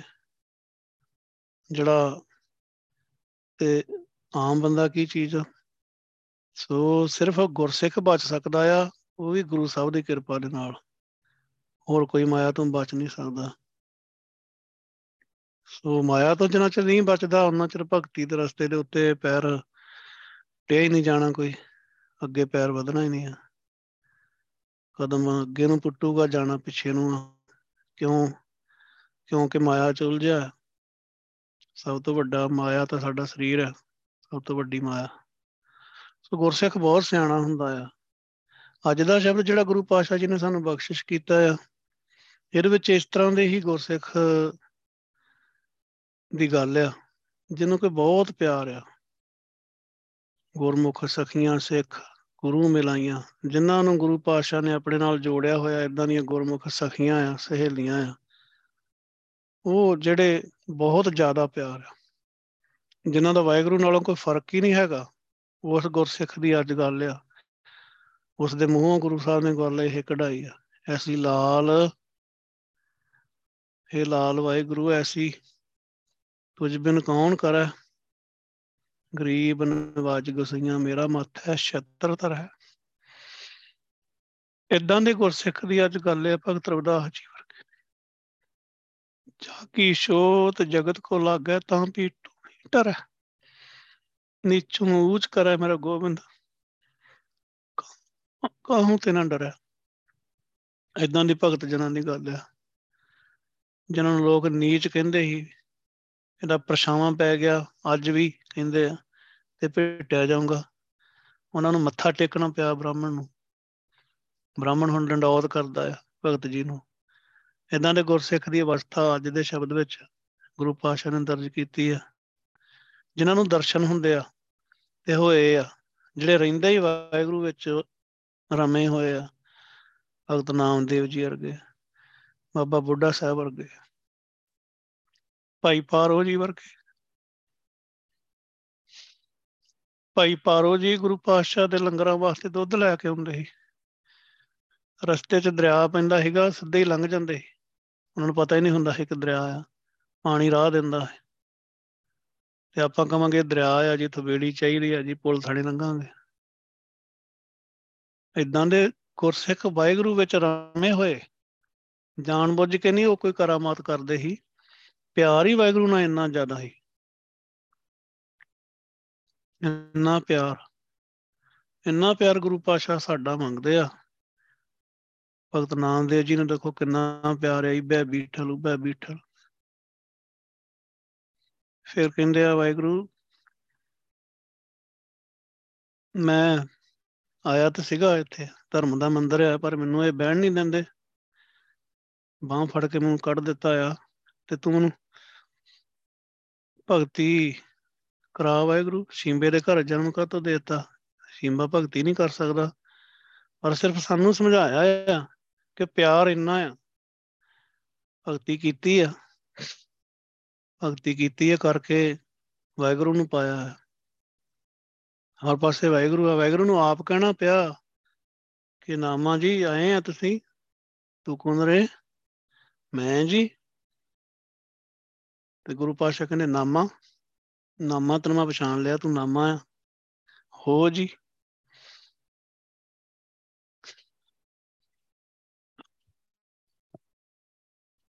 ਹਾਂਜੀ ਗੁਰੂ ਸਾਹਿਬ ਨਾਮ। ਭਗਤ ਜੀ ਕੀ ਚਾਹੀਦਾ? ਤੁਸੀਂ ਤਾਂ ਮੇਰਾ ਰੂਪ ਹੋ ਚੁੱਕੇ ਆ, ਹਜੇ ਵੀ ਮੰਗਣਾ ਵਾਲਾ ਰਹਿੰਦਾ ਕੁਛ। ਆਲਾ ਤੇ ਨਿਵਾਰਨ ਜਮਕਾਰ, ਵਾਹਿਗੁਰੂ ਮਾਇਆ ਦੇ ਆਲ ਜੰਜਾਲ ਤੋਂ ਬਚਾ ਕੇ ਰੱਖਿਓ। ਇਹ ਜਮਦੂਤਾਂ ਤੱਕ ਪਹੁੰਚਾ ਦਿੰਦੀ ਆ। ਇੰਨਾ ਪਿਆਰ ਦੱਸਿਆ ਨਹੀਂ ਜਾ ਸਕਦਾ ਕਿੰਨਾ ਪਿਆਰ। ਤੁਹਾਨੂੰ ਮਸਤਕ ਤੁਹਾਨੂੰ ਤੇਰੇ ਨੇਤ, ਤੁਹਾਨੂੰ ਇਹ ਭਗਤ ਜਨ ਤੂੰ ਸੰਗ ਹੇਤ। ਵਾਹਿਗੁਰੂ ਤੇਰੇ ਭਗਤ ਧੰਨ ਆ ਜਿਹਨਾਂ ਦਾ ਤੇਰੇ ਨਾਲ ਪਿਆਰ ਆ। ਸਾਡਾ ਤਾਂ ਪਿਆ ਹੀ ਨਹੀਂ ਰਿਹਾ ਪਿਆਰ। 2 ਘੰਟੇ ਗੁਰਦੁਆਰਾ ਜਾਵਾਂਗੇ, ਵਾਹਿਗੁਰੂ ਨਾਲ ਪਿਆਰ ਆ, ਬਾਹਰ ਜਾ ਕੇ ਮਾਇਆ ਨਾਲ ਪਿਆਰ ਆ, ਫਿਰ ਉਹੀ ਖੇਡਾਂ ਦੇ ਵਿੱਚ ਮਸਤ, ਉਹੀ ਕੰਮ ਧੰਦੇ, ਉਹੀ ਸਾਰਾ ਹੀ ਸਿਸਟਮ। ਕਿੱਧਰ ਗਿਆ ਪਿਆਰ? ਗੁਰਦੁਆਰੇ ਹੀ ਪਿਆਰ, ਘਰੇ ਜਾ ਕੇ ਕਿੱਧਰ ਗਿਆ ਪਿਆਰ? ਕੰਮ ਤੇ ਚਲੇ ਗਏ, ਉੱਥੇ ਕਿੱਧਰ ਗਿਆ ਪਿਆਰ? ਵਾਹਿਗੁਰੂ ਗੁਰਦੁਆਰਾ ਹੀ ਆ ਇਕੱਲਾ, ਬਾਹਰ ਵਾਹਿਗੁਰੂ ਨਹੀਂ ਗਾ। ਨਾਲ ਪੜ੍ਹੀ ਜਾਵਾਂਗੇ, ਗੁਰ ਮੇਰੇ ਸੰਗ ਸਦਾ ਹੈ, ਨਾਲੇ ਗੁਰੂ ਤਾਂ ਹਮੇਸ਼ਾ ਮੇਰੇ ਨਾਲ ਆ, ਨਾਲੇ ਕਹੀ ਜਾਵਾਂਗੇ ਨਾਲ ਆ, ਤੇ ਫਿਰ ਗੁਰਦੁਆਰੇ ਨਾਲ ਹੀਗਾ, ਤੇ ਬਾਹਰ ਜਾ ਕੇ ਕਿੱਧਰ ਚਲ ਗਿਆ ਨਾਲੋਂ? ਪ੍ਰਤੱਖ ਦਿਖਾਉਂਦੇ ਆ ਗੁਰੂ ਪਾਤਸ਼ਾਹ, ਆਪਾਂ ਨੂੰ ਪਤਾ ਨਹੀਂ ਹੁੰਦਾ, ਕਈ ਵਾਰੀ ਭੁਲੇਖੇ ਚ ਹੁੰਦੇ ਆ। ਗੁਰੂ ਸਾਹਿਬ ਸਾਡੇ ਨਾਲ ਹੀ ਆ ਗੁਰੂ ਸਾਹਿਬ ਸਾਡੇ ਨਾਲ ਹੁੰਦੇ ਆ, ਸਾਨੂੰ ਪਤਾ ਹੀ ਨਹੀਂ ਗਾ। ਗੁਰੂ ਪਾਤਸ਼ਾਹ ਸਾਡੇ ਨਾਲ ਹੁੰਦੇ ਆ, ਜਸ਼ੀਰ ਸਿੰਘ ਸਾਡੇ ਨਾਲ ਹੁੰਦੇ, ਜਿਹੜਾ ਗੁਰਸਿੱਖ ਕਿਰਤ ਨਹੀਂ ਕਰਦਾ। ਕਿਸੇ ਨੂੰ ਦਿਸਦੇ ਆ, ਕਿਸੇ ਨੂੰ ਨਹੀਂ ਦਿਸਦੇ, ਆਪਾਂ ਨੂੰ ਪਤਾ ਨਹੀਂ ਲੱਗਦਾ। ਕਈ ਵਾਰੀ ਗੁਰਸਿੱਖ ਨੂੰ ਉਹਨੂੰ ਲੋੜ ਵੀ ਨਹੀਂ ਹੁੰਦੀ, ਜਿਹੜਾ ਅਸਲੀ ਗੁਰਸਿੱਖ ਆ ਉਹ ਕਿਸੇ ਮਾਣ 'ਚ ਨਹੀਂ ਹੁੰਦਾ। ਸੋ ਇੱਦਾਂ ਦੇ ਭਗਤ ਜਨ ਵਿਰਲੇ ਹੁੰਦੇ ਆ, ਪਰ ਹੁੰਦੇ ਆ, ਅੱਜ ਵੀ ਹੈਗੇ ਆ। ਧਰਤੀ ਉਹਨਾਂ ਦੇ ਸਿਰ 'ਤੇ ਹੀ ਖੜੀ ਆ, ਧਰਤੀ ਇਹੋ ਜਿਹੇ ਭਗਤਾਂ ਦੇ ਸਿਰ 'ਤੇ ਹੀ ਖੜੀ ਆ। ਨਹੀਂ ਤਾਂ ਜਿੰਨਾ ਪਾਪ, ਜਿੰਨਾ ਮਾਇਆ ਦਾ ਵਰਤਾਰਾ ਆ, ਤਾਂ ਧਰਤੀ ਡੁੱਬ ਜਾਵੇ, ਗਰਕ ਹੋ ਜਾਵੇ। ਸੋ ਇੱਦਾਂ ਦੇ ਜਿਹੜੇ ਵਾਹਿਗੁਰੂ ਦਾ ਰੂਪ ਹੋ ਚੁੱਕੇ ਆ, ਇੰਨਾ ਗੁਣਾ ਤੋਂ ਉੱਪਰ ਉੱਠ ਜਾਂਦੇ ਆ। ਸਰੀਰ 'ਚ ਰਹਿੰਦਿਆਂ ਹੋਇਆਂ ਵੀ ਦੇਖੋ, ਕੰਮ ਧੰਦੇ ਵੀ ਕਰਦੇ ਆ, ਸਾਰਾ ਕੁਛ ਕਰਦੇ ਆ, ਫਿਰ ਵੀ ਵਾਹਿਗੁਰੂ 'ਚ ਰਚੇ ਰਹਿੰਦੇ ਆ। ਇੱਦਾਂ ਦੇ ਭਗਤ ਹੈਗੇ ਆ, ਤੇ ਹੁੰਦੇ ਹੀ ਰਹਿਣੇ ਆ, ਤੇ ਹੁੰਦੇ ਰਹੇ ਆ, ਕਿਉਂਕਿ ਇਹ ਵਾਹਿਗੁਰੂ ਦਾ ਬਣਾਇਆ ਹੋਇਆ ਸਿਸਟਮ ਆ। ਵਾਹਿਗੁਰੂ ਨੇ ਆਪ ਹੀ ਇਹਨਾਂ ਨੂੰ ਚੁਣਨਾ ਹੁੰਦਾ। ਇਸੇ ਕਰਕੇ ਗੁਰਸਿੱਖੀ ਦਾ ਜਿਹੜਾ ਰਸਤਾ ਮਾਰਗ ਆ, ਇਹ ਡੈਮੋਕ੍ਰੇਸੀ ਦਾ ਮਾਰਗ ਨਹੀਂ ਹੈਗਾ, ਇਹ ਗੁਰੂ ਸਾਹਿਬ ਦਾ ਮਾਰਗ ਆ। ਇਹ 'ਚ ਇਲੈਕਸ਼ਨ ਨਹੀਂ ਹੁੰਦੀ, ਇਹ 'ਚ ਸਿਲੈਕਸ਼ਨ ਹੁੰਦੀ ਆ। ਸਿਲੈਕਟ ਕਰਦੇ ਆ ਗੁਰੂ ਪਾਤਸ਼ਾਹ, ਉਹਦੇ ਸੰਸਕਾਰਾਂ ਦੇ ਹਿਸਾਬ ਨਾਲ, ਜਾਂ ਜੋ ਵੀ ਵਾਹਿਗੁਰੂ ਨੂੰ ਪਤਾ ਕਿੱਦਾਂ ਕਰਦੇ ਕਿੱਦਾਂ ਨਹੀਂ ਕਰਦੇ, ਪਰ ਚੁਣਦੇ ਗੁਰੂ ਸਾਹਿਬ ਹੀ ਆ। 5 ਪਿਆਰਿਆਂ ਨੂੰ ਜਦੋਂ ਗੁਰੂ ਪਾਤਸ਼ਾਹ ਨੇ ਆ ਕੇ ਸਾਡਾ ਇਤਿਹਾਸ ਤਾਂ ਉਲਟ ਤਰੀਕੇ ਨਾਲ ਬਣਾਇਆ, ਗੁਰੂ ਸਾਹਿਬ ਨੇ ਉਹਨਾਂ ਨੂੰ ਚੁਣਿਆ ਸੀ, ਨਾਮ ਲੈ ਕੇ ਗੁਰੂ ਸਾਹਿਬ ਨੇ ਬੁਲਾਇਆ ਸੀ। ਐਵੇਂ ਜੀ ਤਲਵਾਰ ਕੱਢ ਲਈ, 2-1 ਸਿਰ ਚਾਹੀਦਾ ਜੀ, ਕੋਈ ਉੱਠੇ ਨਾ ਕੋਈ, ਇੱਦਾਂ ਸਭ ਗੁਰਬਾਣੀ ਤੋਂ ਉਲਟ ਗੱਲਾਂ ਆ ਸਾਡੀਆਂ ਇਤਿਹਾਸ ਵਾਲੀਆਂ। ਗੁਰੂ ਸਾਹਿਬ ਨੇ ਨਾਂ ਲੈ ਕੇ ਬੁਲਾਇਆ ਸੀ, ਭਾਈ ਦਇਆ ਸਿੰਘ ਕਿੱਥੇ ਬੈਠਾ, ਆ ਜਾ, ਟਾਈਮ ਆ ਗਿਆ ਆ ਸੇਵਾ ਦਾ, ਆ ਜਾਓ ਭਾਈ ਸਾਹਿਬ, ਭਾਈ ਧਰਮ ਸਿੰਘ। ਇਹ ਗੁਰੂ ਪਾਤਸ਼ਾਹ ਦੇ ਚੁਣੇ ਹੋਏ ਹੁੰਦੇ ਆ ਗੁਰਸਿੱਖ, ਜਿਹੜੇ ਹੁੰਦੇ ਵਿਰਲੇ ਆ, ਔਰ ਖੇਡ ਵਿਰਲਿਆਂ ਦੀ ਆ। ਪ੍ਰੇਮ ਸਹਿਜ ਮਨ ਆਨੰਦ ਧਰੋਂ ਰੀ। ਪ੍ਰਿਆ ਦਾ ਭਾਵ ਪਿਆਰਾ, ਮੇਰਾ ਪਿਆਰਾ ਵਾਹਿਗੁਰੂ, ਮੇਰਾ ਪ੍ਰੀਤਮ। ਪ੍ਰੇਮ, ਉਹਦੇ ਪ੍ਰੇਮ ਦੇ ਵਿੱਚ ਸਹਿਜ ਅਡੋਲਤਾ, ਆਤਮਿਕ ਅਡੋਲਤਾ। ਮਨ ਦੇ ਵਿੱਚ ਆਨੰਦ ਧਰੋਂ ਰੀ, ਧਰੋਂ ਕਹਿਣਾ ਆ ਆਪਾਂ ਇਹਨੂੰ। ਧਰੋਂ ਦਾ ਭਾਵ ਆ ਧਰਦੀ ਹਾਂ, ਰੀ ਦਾ ਭਾਵ ਆ ਸੰਬੋਧਨ ਆ, ਇਸਤਰੀ ਵਾਚਕ ਨੂੰ। ਗੁਰਬਾਣੀ 'ਚ ਜਿੱਥੇ ਰੀ ਸ਼ਬਦ ਆਉਂਦਾ ਆ, ਧਿਆਨ ਰੱਖਣਾ ਚਾਹੀਦਾ ਆ। ਆਪਾਂ ਨਾ ਬਹੁਤ ਕਈ ਵਾਰੀ ਗਲਤ ਕਰ ਜਾਂਦੇ ਆ ਚੀਜ਼ਾਂ। ਬਾਹਰ ਦਾ ਜਿਹੜਾ ਸਿਸਟਮ ਚੱਲ ਰਿਹਾ, ਉਹਦੇ ਮਗਰ ਲੱਗ ਕੇ ਕਹਿਰ ਕਬੀਰ ਸੁਣੋ ਰੇ ਲੋਈ, ਕਿ ਕਬੀਰ ਜੀ ਆਪਣੀ ਲੋਈ ਮਾਂ ਵਾਈਫ ਨੂੰ ਕਹਿ ਰਹੇ ਆ, ਅਬ ਤੁਮਰੀ ਪ੍ਰਤੀਤ ਨਾ ਹੋਈ। ਨਹੀਂ, ਉੱਥੇ ਲੋਕਾਂ ਨੂੰ ਕਹਿ ਰਿਹਾ। ਲੋਈ ਦਾ ਭਾਵ ਆ ਲੋਕੋ, ਮੈਨੂੰ ਹੁਣ ਤੁਹਾਡੀ ਪਰਵਾਹ ਨਹੀਂ ਗੀ, ਤੁਸੀਂ ਮੇਰੇ ਬਾਰੇ ਕੀ ਕਹਿੰਦੇ ਆ ਤੇ ਕੀ ਨਹੀਂ ਕਹਿੰਦੇ, ਕਿਉਂਕਿ ਹੁਣ ਗੁਰੂ ਨਾਨਕ ਵਾਹਿਗੁਰੂ ਨੇ ਮੈਨੂੰ ਆਪਣਾ ਪੁੱਤਰ ਬਣਾ ਲਿਆ ਆ ਤੇ ਭਗਤੀ ਚਲਾ ਲਿਆ ਆ। ਅਬ ਤੁਮਰੀ ਪ੍ਰਤੀਤ ਨਾ ਹੋਈ, ਹੁਣ ਮੈਂ ਤੁਹਾਡਾ ਵਿਸ਼ਵਾਸ ਕਰਦਾ। ਮਾਇਆ ਨੂੰ ਕਹਿ ਰਹੇ ਆ ਕਿ ਤੂੰ ਤੋੜਦੀਆਂ ਹੋਈਆਂ ਸਾਡੀਆਂ ਸਾਖੀਆਂ ਨੇ, ਬਾਬਿਆਂ ਨੇ ਬਣਾ ਲਿਆ। ਕਿ ਕਬੀਰ ਜੀ ਆਪਣੀ ਘਰ ਵਾਲੀ ਨੂੰ ਕਹਿ ਰਿਹਾ ਕਿ ਮੈਨੂੰ ਤੇਰੀ ਪਰਵਾਹ ਹੀ ਨਹੀਂ ਆ। ਉਹ ਫਿਰ ਇੱਦਾਂ ਹੀ, ਫਿਰ ਉਹ ਕਹਿੰਦੇ ਫਿਰ ਤੁਸੀਂ ਵੀ ਨਾ ਆਪਣੀਆਂ ਘਰ ਵਾਲੀਆਂ ਦੀ ਪਰਵਾਹ ਕਰੋ, ਪੁੱਛੋ ਹੀ ਨਾ ਇਹਨੂੰ ਕਿ ਕਿੱਥੇ ਚੱਲਿਆ ਤੇ ਕਿੱਥੋਂ ਆਇਆ। ਤੇ ਰੀ ਸ਼ਬਦ ਜਿਹੜਾ ਹੋਣਾ ਚਾਹੀਦਾ ਇਸਤਰੀ ਵਾਚਕ ਨੂੰ ਸੰਬੋਧਨ ਰੀ ਆ, ਰੀ ਬਾਈ ਗੋਬਿੰਦ ਨਾਮ ਮਤ ਵੀਸਰੈ। ਰੀ ਸ਼ਬਦ, ਰੀ ਜਿਹੜਾ ਇਸਤਰੀ ਵਾਚਕ ਨੂੰ ਸੰਬੋਧਨ ਹੁੰਦਾ ਬਾਣੀ ਦੇ ਵਿੱਚ। ਜੇ ਆਪਾਂ ਭਗਤ ਨਾਮਦੇਵ ਜੀ ਦਾ ਸ਼ਬਦ ਵੀ ਪੜ੍ਹਦੇ ਉਹ ਚ ਵੀ ਰੀ ਸ਼ਬਦ ਸੰਬੋਧਨ ਆ। ਇਹ ਰੀ ਰੀ ਕਹਿ ਕੇ ਸੰਬੋਧਨ ਕਰਦੇ ਆ ਕਿ ਵੇਢੀ ਦੇਣ ਨਾ ਜਾਈ, ਰੀ ਬਾਈ ਵੇਢੀ ਦੇਣ ਨਾ ਜਾਈ, ਹਮਰੇ ਵੇਢੀ ਰਹਿਓ ਸਮਾਈ। ਸੋ ਰੀ ਦਾ ਭਾਵ ਆ ਇੱਥੇ ਇਹ ਮੇਰੀ ਸਖੀ ਸਹੇਲੀਏ ਗੁਰਮੁਖ ਪਿਆਰਿਓ, ਇਹ ਮੇਰੀ ਸਖੀਏ। ਇੱਕ ਗੁਰਸਿੱਖ ਪ੍ਰੇਮ ਭਗਤੀ ਦੇ ਵਿੱਚ ਭਿੱਜਾ ਹੋਇਆ ਜਿਹੜਾ ਉਹਦੀ ਅਵਸਥਾ ਆ, ਤੇ ਦੂਜੇ ਗੁਰਸਿੱਖ ਨੂੰ ਉਸ ਪਿਆਰੀ ਵਾਹਿਗੁਰੂ ਦੀ ਸਖੀ ਨੂੰ ਸੰਬੋਧਨ ਆ। ਇਹ ਸਖੀ ਮੇਰੀ ਸਹੇਲੀਏ ਵਾਹਿਗੁਰੂ ਦੇ ਪ੍ਰੇਮ ਦੀ ਬਰਕਤ ਨਾਲ ਉਹਦੇ ਸਹਿਜ ਦੇ ਵਿੱਚ ਟਿਕ ਕੇ ਮੈਂ ਆਪਣੇ ਆਨੰਦ ਦੇ ਵਿੱਚ ਰਹਿੰਦੀ ਹਾਂ। ਆਨੰਦ ਮੇਰੇ ਅੰਦਰ ਟਿਕਿਆ ਰਹਿੰਦਾ ਆ। ਜਿਹੜਾ ਆਨੰਦ ਦੁਨੀਆ ਭਾਲਦੀ ਹੈ ਨਾ, ਜੰਗਲਾਂ ਪਹਾੜਾਂ 'ਚ ਚੱਲ ਗਏ, ਘਰ ਬਾਰ ਛੱਡ ਦਿੱਤਾ, ਜਾਂ ਦੁਨੀਆ ਪੈਸਾ ਕਮਾ ਕੇ ਸੋਚਦੀ ਆ ਕਿ ਆਨੰਦ ਵਿੱਚ ਆਨੰਦ ਮਿਲ ਜੂਗਾ, ਕੋਈ ਸੁੱਖ ਮਿਲ ਜੂਗਾ ਜ਼ਿਆਦਾ ਧਨ ਕਮਾ ਕੇ। ਪਰ ਉਹ ਆਨੰਦ ਮੈਨੂੰ ਅੰਦਰੋਂ ਵਾਹਿਗੁਰੂ ਨੇ ਭਗਤੀ ਕਰਵਾ ਕੇ ਬਖਸ਼ ਦਿੱਤਾ ਆ। ਧਰੋਂ, ਧਰੋਂ ਦਾ ਭਾਵ ਆ ਧਰਦੀ ਹਾਂ, ਆਪਣੇ ਮਨ ਵਿੱਚ ਉਸ ਆਨੰਦ ਨੂੰ ਟਿਕਾਈ ਰੱਖਦੀ ਹਾਂ ਗੁਰੂ ਸਾਹਿਬ ਦੀ ਬਖਸ਼ਿਸ਼ ਦੇ ਨਾਲ, ਆਪਣੇ ਆਪ ਨਹੀਂ, ਗੁਰੂ ਸਾਹਿਬ ਦੀ ਬਖਸ਼ਿਸ਼ ਦੇ ਨਾਲ ਮੈਂ ਉਸ ਆਨੰਦ ਨੂੰ ਆਪਣੇ ਅੰਦਰ ਟਿਕਾਉਂਦੀ ਹਾਂ ਜਿਹੜਾ ਮੈਨੂੰ ਗੁਰੂ ਸਾਹਿਬ ਬਖਸ਼ਦੇ ਆ। ਆਨੰਦ, ਆਨੰਦ ਸਭ ਕੋ ਕਹੇ ਆਨੰਦ ਗੁਰੂ ਤੇ ਜਾਣਿਆ। ਜਿਹੜਾ ਗੁਰੂ ਸਾਹਿਬ ਨੇ ਆਨੰਦ ਦਿੱਤਾ ਆ, ਕਿਉਂਕਿ ਗੁਰੂ ਸਾਹਿਬ ਤੋਂ ਬਗੈਰ ਕੋਈ ਦੇ ਨਹੀਂ ਸਕਦਾ ਆਨੰਦ ਵਿੱਚ, ਕੋਈ ਟਿਕਾ ਨਹੀਂ ਸਕਦਾ। ਆਨੰਦ ਗੁਰੂ ਪਾਤਸ਼ਾਹ ਹੀ ਦੇ ਸਕਦੇ ਆ, ਗੁਰੂ ਸਾਹਿਬ ਤੋਂ ਬਗੈਰ ਕੋਈ ਨਹੀਂ ਦੇ ਸਕਦਾ। ਟਿਕਾ ਵੀ ਗੁਰੂ ਪਾਤਸ਼ਾਹ ਹੀ ਸਕਦੇ ਆ, ਹੋਰ ਕੋਈ ਨਹੀਂ ਟਿਕਾ ਸਕਦਾ। ਇਹ ਖੇਡ ਗੁਰੂ ਸਾਹਿਬ ਦੀ ਆ। ਗੁਰੂ ਸਾਹਿਬ ਨੇ ਮੈਨੂੰ ਆਨੰਦ ਵਿੱਚ ਟਿਕਾਇਆ ਆ, ਗੁਰੂ ਪਾਤਸ਼ਾਹ ਨੇ ਮੈਨੂੰ ਆਨੰਦ ਦੇ ਵਿੱਚ ਟਿਕਾਇਆ ਆ, ਤੇ ਬੜੇ ਸਹਿਜ ਵਿੱਚ। ਸਤਿਗੁਰੂ ਉਹਨੂੰ ਕਹਿੰਦੇ, ਗੁਰੂ ਪਾਤਸ਼ਾਹ ਕਹਿੰਦੇ ਆ, ਜਿਸ ਮਿਲਿਆ ਮਨ ਹੋਏ ਆਨੰਦ ਸੋ ਸਤਿਗੁਰ ਕਹੀਏ। ਸਤਿਗੁਰੂ ਕੌਣ ਆ? ਜਿਹਨੂੰ ਮਿਲ ਕੇ, ਜਿਹਦੇ ਨਾਲ ਮਿਲ ਕੇ, ਭਾਵ ਕਿ ਉਹ ਸਿਮਰਨ ਕਰਾਵੇ, ਭਗਤੀ ਕਰਾਵੇ ਤੇ ਆਨੰਦ ਟਿਕ ਜਾਵੇ ਅੰਦਰ। ਸੋ ਗੁਰੂ ਸਾਹਿਬ ਨੂੰ ਮਿਲ ਕੇ ਵਾਹਿਗੁਰੂ ਪਿਆਰਾ ਆਪਣਾ ਜਿਹੜਾ ਪਤੀ ਆ ਉਹਨੂੰ ਮਿਲ ਕੇ ਪੂਰੇ ਬਖਸ਼ਿਸ਼ ਦੇ ਨਾਲ ਮੇਰੇ ਅੰਦਰ ਆਨੰਦ ਟਿਕਿਆ ਆ। ਬਹੁਤ ਸ਼ੁਕਰ ਆ ਗੁਰੂ ਪਾਤਸ਼ਾਹ ਜੀ ਦਾ, ਵਾਹਿਗੁਰੂ ਦਾ ਸ਼ੁਕਰ ਆ। ਪ੍ਰਭ ਮਿਲਬੇ ਕੀ ਲਾਲਸਾ ਤਾਂ ਤੇ ਆਲਸ ਕਹਾਂ ਕਰੋ ਰੀ।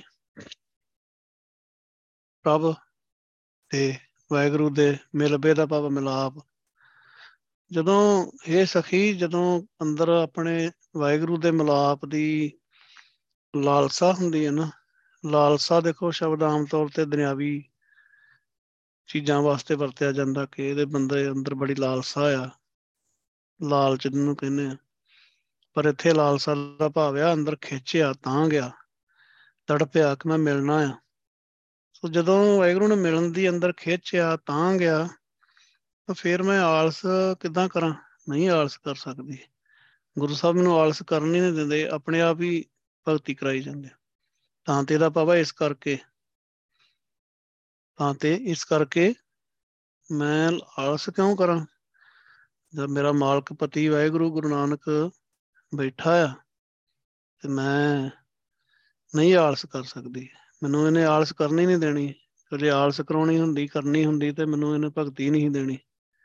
ਸੋ ਮੈਂ ਆਲਸ ਨਹੀਂ ਕਰ ਸਕਦੀ। ਤਾਂ ਤੇ ਆਲਸ ਕਹਾਂ ਕਰੋ ਰੀ। ਕਰੋ, ਕਰੋ ਦਾ ਭਾਵ ਆ ਕਰਾਂ, ਕਰ ਸਕਦੀ ਹਾਂ, ਨਹੀਂ ਕਰ ਸਕਦੀ। ਕਹਾਂ, ਕਹਾਂ ਕਹਿਣਾ ਆਪਾਂ ਇਹਨੂੰ, ਕਹਾਂ ਦਾ ਭਾਵ ਕਿੱਥੇ, ਕਿੱਥੇ ਆਲਸ ਕਰ ਸਕਦੀ ਹਾਂ? ਜਦੋਂ ਗੁਰੂ ਨਾਨਕ ਵਾਹਿਗੁਰੂ ਮੈਨੂੰ ਆਲਸ ਕਰਨ ਹੀ ਨਹੀਂ ਦਊਗਾ, ਤੇ ਮੈਂ ਆਪਣੇ ਹੱਥ ਖੇਡ ਹੋਵੇ ਤੇ ਤਾਂ, ਜੇ ਮੈਂ ਆਪਣੇ ਮਨ ਦੇ ਹਿਸਾਬ ਨਾਲ ਚੱਲਦੀ ਹੋਵੇ ਫਿਰ ਤਾਂ ਆਲਸ ਹੋ ਹੀ ਜਾਣੀ ਆ। ਪਰ ਗੁਰੂ ਨਾਨਕ ਨੂੰ ਪਤਾ ਆ ਕਿ ਮੈਨੂੰ ਇਹਦੇ ਨਾਲ ਲਾਈ ਰੱਖਣਾ ਆ ਭਗਤੀ ਨਾਲ। ਗੁਰੂ ਨਾਨਕ ਆਪ ਹੀ ਦੇਖੋ ਆਪੇ ਸੰਗਤ ਸੱਦ ਬਹਾਲੇ, ਆਪੇ ਵਿਦਾ ਕਰਾਵੇ। ਗੁਰੂ ਪਾਤਸ਼ਾਹ ਹੀ ਸੱਦ ਕੇ ਬਿਠਾਉਂਦੇ ਆ, ਤੇ ਫਿਰ ਕਿਹਨੂੰ ਆਲਸ ਕਰਨ ਦੇਣਗੇ? ਜਿਹੜਾ ਭਗਤੀ, ਗੁਰੂ ਸਾਹਿਬ ਨੇ ਜਿਹਦੇ ਕੋਲੋਂ ਭਗਤੀ ਕਰਾਉਣੀ ਉਹਨੂੰ ਆਲਸ ਨਹੀਂ ਕਰਨ ਦਿੰਦੇ ਕਦੀ ਵੀ। ਪਰ ਜਿਹਦੇ ਕੋਲ ਨਹੀਂ ਕਰਾਉਣੀ ਉਹਨੂੰ ਗੁਰੂ ਪਾਤਸ਼ਾਹ ਕਹਿੰਦੇ ਆ ਕਿ ਚੰਗਿਆਈ ਆਲਕ ਕਰੇ ਬਰਿਆਈ ਹੋਏ ਸ਼ੇਰ। ਚੰਗਿਆਈ ਦਾ ਭਾਵ ਭਗਤੀ, ਬੁਰਾਈ ਦਾ ਭਾਵ ਵਿਕਾਰ ਭੋਗਣੇ। ਵਿਕਾਰ ਭੋਗਣ ਲਈ ਗੁਰੂ ਸਾਹਿਬ ਕਹਿੰਦੇ ਤੂੰ ਸ਼ੇਰ ਬਣ ਜਾਣਾ ਆ ਤੇ ਭਗਤੀ ਵਾਰੀ ਤੂੰ ਆਲਸ ਕਰਨਾ ਆ। ਸੋ ਇਹ ਆਲਸ ਨੂੰ ਗੁਰੂ ਪਾਤਸ਼ਾਹ ਬਚਾਉਂਦੇ ਆ, ਪਰ ਜਿਹਦੇ ਅੰਦਰ ਗੁਰੂ ਪਾਤਸ਼ਾਹ ਇੱਕ ਖਿੱਚ, ਇੱਕ ਤੜਪ ਪਾ ਦਿੰਦੇ ਆ, ਉਹਨੂੰ ਆਲਸ ਤੋਂ ਵੀ ਬਚਾਉਂਦੇ ਆ। ਹੁਣ ਆਲਸ ਤੋਂ ਹੀ ਬਚਾਉਣ ਵਾਸਤੇ ਗੁਰੂ ਪਾਤਸ਼ਾਹ ਨੇ ਸਾਨੂੰ ਰਹਿਤ ਮਰਿਆਦਾ ਬਖਸ਼ੀ ਆ। ਗੁਰੂ ਰਾਮਦਾਸ ਪਾਤਸ਼ਾਹ ਨੇ ਇੱਕ ਤਾਂ ਰਹਿਤ ਮਰਿਆਦਾ ਆਪਣੀ ਅਕਾਲ ਤਖ਼ਤ ਸਾਹਿਬ ਦੀ ਹੈ ਨਾ, ਜਿਹਦੇ 'ਚ ਵਧੀਆ ਵੀ ਚੀਜ਼ਾਂ ਹੈਗੀਆਂ ਤੇ ਕੁਛ ਮਨਮਤ ਵੀ ਆ, ਪਰ ਜਿਹੜੀ ਗੁਰੂ ਗ੍ਰੰਥ ਸਾਹਿਬ ਪਾਤਸ਼ਾਹ ਦੀ ਰਹਿਤ ਮਰਿਆਦਾ ਉਹਦੇ 'ਚ ਟੋਟਲੀ ਗੁਰਮਤ ਆ, ਮਨ ਦੀ ਮਤ ਬਿਲਕੁਲ ਨਹੀਂ ਹੈ। ਗੁਰ ਸਤਿਗੁਰ ਕਾ ਜੋ ਸਿੱਖ ਖਾਏ ਸੋ ਭਲਕੇ ਉਠ ਹਰ ਨਾਮ ਧਿਆਵੈ, ਭਲਕੇ ਸਵੇਰੇ ਨਾਮ ਜਪ ਉਦਮ ਕਰੇ, ਭਲਕੇ ਪ੍ਰਭਾਤੀ ਇਸ਼ਨਾਨ ਕਰੇ ਅੰਮ੍ਰਿਤ ਸਰ ਨਾਵੇ। ਉਪਦੇਸ਼ ਗੁਰੂ ਹਰ ਹਰ ਜਪ ਜਪ ਸਭ ਕਿਲ ਵਿਖ ਪਾਪ ਧੋ ਖਲਾ ਜਾਵੇ। ਗੁਰੂ ਸਾਹਿਬ ਨੇ ਤਾਂ ਸਿਸਟਮ ਬਣਾ ਕੇ ਦਿੱਤਾ ਆ ਕਿ ਆਲਸ ਤੋਂ ਬਚਿਆ ਰਵੇ। ਵੀ ਆਪਾਂ ਕਈ ਵਾਰੀ ਕਰ ਜਾਂਦੇ ਹਾਂ, ਘੋਲ ਕਰ ਜਾਂਦੇ ਹਾਂ, ਇਹ ਕਹਿੰਦੇ ਹਾਂ ਪਤਾ ਨਹੀਂ ਟਾਈਮ ਲੰਘ ਗਿਆ, ਸੰਗਤ 'ਚ ਜਾਣਾ ਆ ਆਪਾਂ ਲੇਟ ਹੋ ਜਾਂਦੇ ਹਾਂ। ਉਹੀ ਆ ਆਲਸ ਹੀ ਆ, ਹੋਰ ਕੀ ਆ। ਗੁਰੂ ਪਾਤਸ਼ਾਹ ਨਹੀਂ ਆਪਾਂ ਨੂੰ ਆਲਸ ਕਰਨ ਦਿੰਦੇ ਜੇ ਆਪਾਂ ਪੂਰੀ ਤਰ੍ਹਾਂ ਸਮਰਪਿਤ ਆ, ਕਿਉਂਕਿ ਫਿਰ ਖਿੱਚ ਬਣੀ ਰਹਿੰਦੀ ਆ। ਟਾਈਮ ਦਾ ਪਤਾ ਹੁੰਦਾ ਕਿ ਰਾਹ 'ਚ ਕਿੰਨਾ ਟਾਈਮ ਲੱਗਣਾ ਆ, ਤਿਆਰ ਹੋਣ ਨੂੰ ਕਿੰਨਾ ਟਾਈਮ ਲੱਗਣਾ ਆ। ਮੰਨ ਲਓ ਸਾਨੂੰ ਪੌਣਾ ਘੰਟਾ ਤਿਆਰ ਹੋਣ ਲਈ ਚਾਹੀਦਾ ਆ, 10 ਮਿੰਟ ਰਾਹ 'ਚ ਲੱਗਣੇ ਆ, 10-15 ਮਿੰਟ ਹੋਰ ਚਾਹੀਦੇ ਆ, ਚਾਹ ਪਾਣੀ ਪੀਣਾ, ਤੁਰਨਾ ਆ, ਤੇ ਮਤਲਬ ਘੰਟਾ ਡੇਢ ਘੰਟਾ ਪਹਿਲਾਂ ਤਿਆਰ ਹੋਣਾ ਸ਼ੁਰੂ ਹੋ ਜਾਣਾ ਚਾਹੀਦਾ, ਤਾਂ ਹੀ ਉਸ ਟਾਈਮ ਤੇ ਪਹੁੰਚਾਂਗੇ। ਜੇ ਉਹ ਟਾਈਮ ਦੀ ਲਿਮਿਟ ਦਾ ਪਤਾ ਹੀ ਨਹੀਂ ਗਾ ਤੇ ਫਿਰ ਲੇਟ ਪਹੁੰਚਣਾ। ਜਦੋਂ ਨਾਨਕ ਸਾਹਿਬ ਹੋ ਰਿਹਾ ਹੋਵੇ ਤੇ ਉੱਥੇ ਆਪਾਂ ਬਹਿ ਜਾਈਏ ਜਾ ਕੇ, ਸਿਮਰਨ ਤਾਂ ਹੋ ਗਿਆ, ਚਲੋ ਹੁਣ ਬੈਠੋ, ਹੁਣ ਬਹਿਣਾ ਕਿਹੜੇ ਵੇਲੇ, ਲੰਗਰ ਛਕੋ ਤੇ ਘਰ ਨੂੰ ਆਓ, ਹੁਣ ਕੀ ਬਹਿਣਾ, ਹੁਣ ਕੀ ਬਹਿ ਕੇ ਕਰਨਾ ਆ, ਟਾਈਮ ਹੀ ਲੰਘਾ ਲਿਆ। ਸੰਗਤ ਦਾ ਸਮਾਂ ਮੰਨ ਲਓ ਜਿੰਨਾ ਟਾਈਮ ਗੁਰੂ ਪਾਤਸ਼ਾਹ ਨੇ ਦਿੱਤਾ ਆ, ਮੰਨ ਲਓ ਘੰਟਾ, 2 ਘੰਟੇ, 3 ਘੰਟੇ ਸੁੱਤੀ ਲਾਉਣੀ ਆ, ਉਹ ਤਾਂ ਬਹੁਤ ਕੀਮਤੀ ਸਮਾਂ ਆ। ਉਹ ਤਾਂ ਲੱਖਾਂ ਕਰੋੜਾਂ 'ਚ ਨਹੀਂ ਮਿਲਦਾ ਹੀ ਨਹੀਂ, ਉਹਦੀ ਕੀਮਤ ਹੀ ਨਹੀਂ ਹੈਗੀ, ਕਿਉਂਕਿ ਅਸਲੀ ਖੇਡ ਤਾਂ ਉਹੀ ਆ।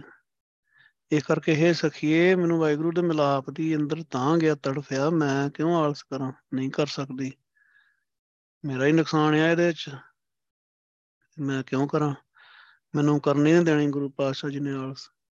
ਗੁਰੂ ਸਾਹਿਬ ਦੀ ਖੇਡ ਬਹੁਤ ਪਿਆਰੀ ਹੈ। ਗੁਰੂ ਪਾਤਸ਼ਾਹ ਭਗਤੀ ਕਰਾਉਂਦੇ ਆ ਨਾ, ਇਹਨਾਂ ਉਹੋ ਜਿਹੇ ਭਗਤਾਂ ਦਾ ਜਦੋਂ ਆਪਾਂ ਨੂੰ ਸੰਗ ਮਿਲਦਾ ਨਾ, ਏਦਾਂ ਦਿਲ ਕਰਦਾ ਵੀ ਯਾਰ ਇਹਦੇ ਨਾਲ ਦੀ ਲਾਈਫ ਹੈ ਹੀ ਨਹੀਂ ਕਿਤੇ ਵੀ। ਆਪਾਂ ਨੂੰ ਤਾਂ ਬਖਸ਼ਿਆ, ਸਮਝਾਇਆ ਗੁਰੂ ਸਾਹਿਬ ਨੇ, ਮਿਲਾਇਆ ਵੀ ਏਦਾਂ ਨੇ ਗੁਰਸਿੱਖਾਂ ਨੂੰ, ਸੰਗਤ ਨੂੰ, ਕਿਤੇ ਉਹਨਾਂ 'ਚ ਮਿਲਦੇ ਆ, ਬਹਿੰਦੇ ਆ ਨਾ, ਲੱਗਦਾ ਵੀ ਏਦੋਂ ਉੱਪਰ ਕੁਛ ਵੀ ਨਹੀਂ ਹੈਗਾ, ਏਦਾਂ ਹੀ ਮਿਲਿਆ ਰਹਿਣਾ ਚਾਹੀਦਾ ਆ। ਮੈਂ ਇਹੋ ਜਿਹੇ ਬੱਚਿਆਂ ਨੂੰ, ਗੁਰਸਿੱਖਾਂ ਨੂੰ ਮਿਲਿਆ, ਉਹ ਕਹਿਣਗੇ ਨਹੀਂ ਸਾਨੂੰ ਅਸੀਂ ਕਿਤੇ ਨਹੀਂ ਜਾਣਾ, ਸਾਨੂੰ ਸੰਗਤ ਹੀ ਚਾਹੀਦੀ ਆ, ਸਾਨੂੰ ਹੋਰ ਕੁਛ ਚਾਹੀਦਾ ਹੀ ਨਹੀਂ ਗਾ। ਦੁਨਿਆਵੀ ਲਾਲਚ, ਕੰਮ ਧੰਦਾ, ਕੁਛ ਵੀ, ਉਹ ਵੀ ਜਾਂਦਾ ਲੱਗਿਆ ਉਹਨਾਂ ਦੇ ਮਨ ਦੇ ਵਿੱਚੋਂ। ਇੰਨਾ ਪਿਆਰ, ਇੰਨੀ ਸੰਗਤ ਉੱਚੀ ਆ। ਸੋਏ ਰਹੀ ਪ੍ਰਭ ਖਬਰ ਨਾ ਜਾਨੀ, ਹੋਰ ਭਇਆ ਬਹੁਰ ਪਛਤਾਨੀ। ਜਿਹੜੀ ਜੀਵ ਇਸਤਰੀ ਹੈ ਸਖੀਏ, ਜਿਹੜੀ ਜੀਵ ਆਤਮਾ ਸੁੱਤੀ ਰਹੀ ਹੈ ਸਾਰੀ ਜ਼ਿੰਦਗੀ, ਸੋਏ ਰਹੀ, ਸੁੱਤੀ ਰਹੀ, ਪ੍ਰਭ ਖਬਰ ਨਾ ਜਾਣੀ। ਵਾਹਿਗੁਰੂ ਦੀ ਖਬਰ ਫਾਰਸੀ ਦਾ ਸ਼ਬਦ ਹੈ, ਤਾਂ ਸਿਹਾਰੀ ਆ ਰਹੀ। ਪ੍ਰਭ ਦਾ ਭੱਬਾ ਮੁਕਤਾ ਹੈ, ਵਾਹਿਗੁਰੂ ਦੀ ਖਬਰ ਨਾ ਜਾਣੀ, ਜਿਹੜੀ ਸੁੱਤੀ ਰਹੀ ਸਾਰੀ ਜ਼ਿੰਦਗੀ, ਮਾਇਆ ਦੇ ਮੋਹ ਵਿੱਚ ਸੁੱਤੀ ਰਹੀ। ਪਾਤਸ਼ਾਹ ਵਾਰਾਂ ਤੇ ਵਧੀਕ ਸ਼ਲੋਕਾਂ ਦੇ ਵਿੱਚ ਕਹਿੰਦੇ ਪੰਜਵੇਂ ਪਾਤਸ਼ਾਹ, ਸੁੱਤੜੇ ਅਸੰਖ ਮਾਇਆ ਝੂਠੀ ਕਾਰਨੇ, ਨਾਨਕ ਸੇ ਜਗਨ ਜੇ ਰਸਨਾ ਨਾਮ ਉਚਾਰਨੇ। ਜਾਗਦੇ ਸਿਰਫ ਉਹੀ ਹੈ ਜਿਹੜੇ ਆਪਣੀ ਰਸਨਾ ਦੇ ਨਾਲ ਨਾਮ ਜਪਦੇ ਆ। ਉਚਾਰਨੇ ਦਾ ਭਾਵ ਆ ਉਚਾਰਦੇ ਆ, ਬੋਲਦੇ ਆ, ਵਾਹਿਗੁਰੂ ਕਹਿੰਦੇ ਆ। ਕਿਉਂਕਿ ਸਰੀਰ ਦੀ ਨੀਂਦ ਤਾਂ ਆਪਾਂ ਨੂੰ 8 ਘੰਟੇ, 7 ਘੰਟੇ, 9 ਘੰਟੇ ਜਿੰਨੀ ਕੁ ਲੋੜ ਆ ਚਾਹੀਦੀ ਆ, ਪਰ ਜਿਹੜਾ ਆਤਮਿਕ ਤੌਰ ਤੇ ਬੰਦਾ ਸੁੱਤਾ ਹੋਇਆ, ਆਪਾਂ ਕਹਿੰਦੇ ਆ ਕਿਸੇ ਨੂੰ ਕੋਈ ਭੈਣ ਭਰਾ ਰਿਸ਼ਤੇਦਾਰ ਆ, ਉਹਨੂੰ ਕਹਿੰਦੇ ਅੰਮ੍ਰਿਤ ਛਕ ਲਾ, ਕਰਾਤਾਂ ਛੱਡ ਦੇ, ਆ ਜਾ ਸੰਗਤ ਚ ਆਇਆ ਕਰੋ, ਉਹ ਮੰਨਦਾ ਹੀ ਨਹੀਂ, ਕਿਉਂ, ਸੁੱਤਾ ਪਿਆ ਆ। ਸੁੱਤੇ ਪਏ ਬੰਦੇ ਦੇ ਕੋਲ ਜੋ ਮਰਜ਼ੀ ਹੋਈ ਜਾਵੇ, ਥੱਕਾ ਬਹੁਤ ਜ਼ਿਆਦਾ, ਮਾਇਆ ਦੇ ਵਿੱਚ ਸੁੱਤਾ ਆ, ਸ਼ਰਾਬ ਪੀ ਕੇ ਸੁੱਤਾ ਆ, ਉਹਨੂੰ ਕਿੱਥੇ ਕੋਈ ਗੱਲ ਸਮਝ ਆਉਣੀ ਆ। ਸੁੱਤੇ ਨੂੰ ਕੋਈ, ਉਹਨੂੰ ਗੁਰੂ ਸਾਹਿਬ ਜਗਾਉਣ, ਜਿਸੇ ਜਗਾਏ ਪੀ ਆਵੈ ਇਹ ਰਸ, ਅਕਾਥ ਕਥਾ ਤਿੰਨ ਜਾਨੀ ਉਹਨੂੰ ਹੀ ਖੇਡ ਸਮਝ ਆਊਗੀ ਜਿਹਨੂੰ ਵਾਹਿਗੁਰੂ ਆਪ ਜਗਾ ਕੇ ਇਹ ਨਾਮ ਦਾ ਰਸ ਪਿਆਵੇ। ਸੋ ਇਹ ਸਖੀ ਜਿਹੜੀ ਜੀਵ ਇਸਤਰੀ ਸਾਰੀ ਜ਼ਿੰਦਗੀ ਮਾਇਆ ਦੇ ਮੋਹ ਦੇ ਵਿੱਚ ਸੁੱਤੀ ਰਹੀ ਆ, ਉਹਨੂੰ ਨਹੀਂ ਕੋਈ ਖੇਡ ਦਾ ਪਤਾ ਲੱਗਾ, ਵਾਹਿਗੁਰੂ ਦੀ ਖਬਰ ਹੀ ਨਹੀਂ, ਪਤਾ ਹੀ ਨਹੀਂ ਕਿ ਵਾਹਿਗੁਰੂ ਵੀ ਹੁੰਦਾ ਹੈ ਕੋਈ ਖਬਰ ਨਹੀਂ ਵਾਹਿਗੁਰੂ ਦੀ, ਉਹਨੂੰ ਤਾਂ ਜਦੂਤਾਂ ਦੀ ਖਬਰ ਹੀ ਆਉਣੀ ਹੈ। ਫਿਰ ਨਾ ਮਤ ਘਾਲੋ ਜੰਮ ਕੀ ਖਬਰੀ, ਉਹਨੂੰ ਫਿਰ ਜੰਮ ਦੀ ਖਬਰ ਹੀ ਆਉਣੀ ਹੈ। ਸੋ ਇਹ ਰਹੀ ਪ੍ਰਭ, ਵਾਹਿਗੁਰੂ ਦੀ ਖਬਰ ਹੀ ਨਹੀਂ ਜਾਣੀ ਉਹਨੇ, ਉਹਨੂੰ ਪਤਾ ਹੀ ਨਹੀਂ ਲੱਗਾ ਕਿ ਵਾਹਿਗੁਰੂ ਵੀ ਆ, ਮੇਰੇ ਅੰਦਰ ਵਾਹਿਗੁਰੂ ਆ, ਮੈਨੂੰ ਵਾਹਿਗੁਰੂ ਨੇ ਭੇਜਿਆ, ਮੇਰਾ ਸਰੀਰ ਵਾਹਿਗੁਰੂ ਨੇ ਦਿੱਤਾ ਆ, ਵਾਹਿਗੁਰੂ ਨੂੰ ਮਿਲਣਾ ਆ, ਮੈਂ ਭਗਤੀ ਕਰਕੇ ਸੁੱਖ ਹਾਸਲ ਕਰਨਾ ਆ, ਲੋਕ ਸੁਖੀਏ ਪਰਲੋਕ ਸੁਖ, ਇੱਥੇ ਦਾ ਵੀ ਸੁੱਖ ਅੱਗੇ ਦਾ ਵੀ ਸੁੱਖ।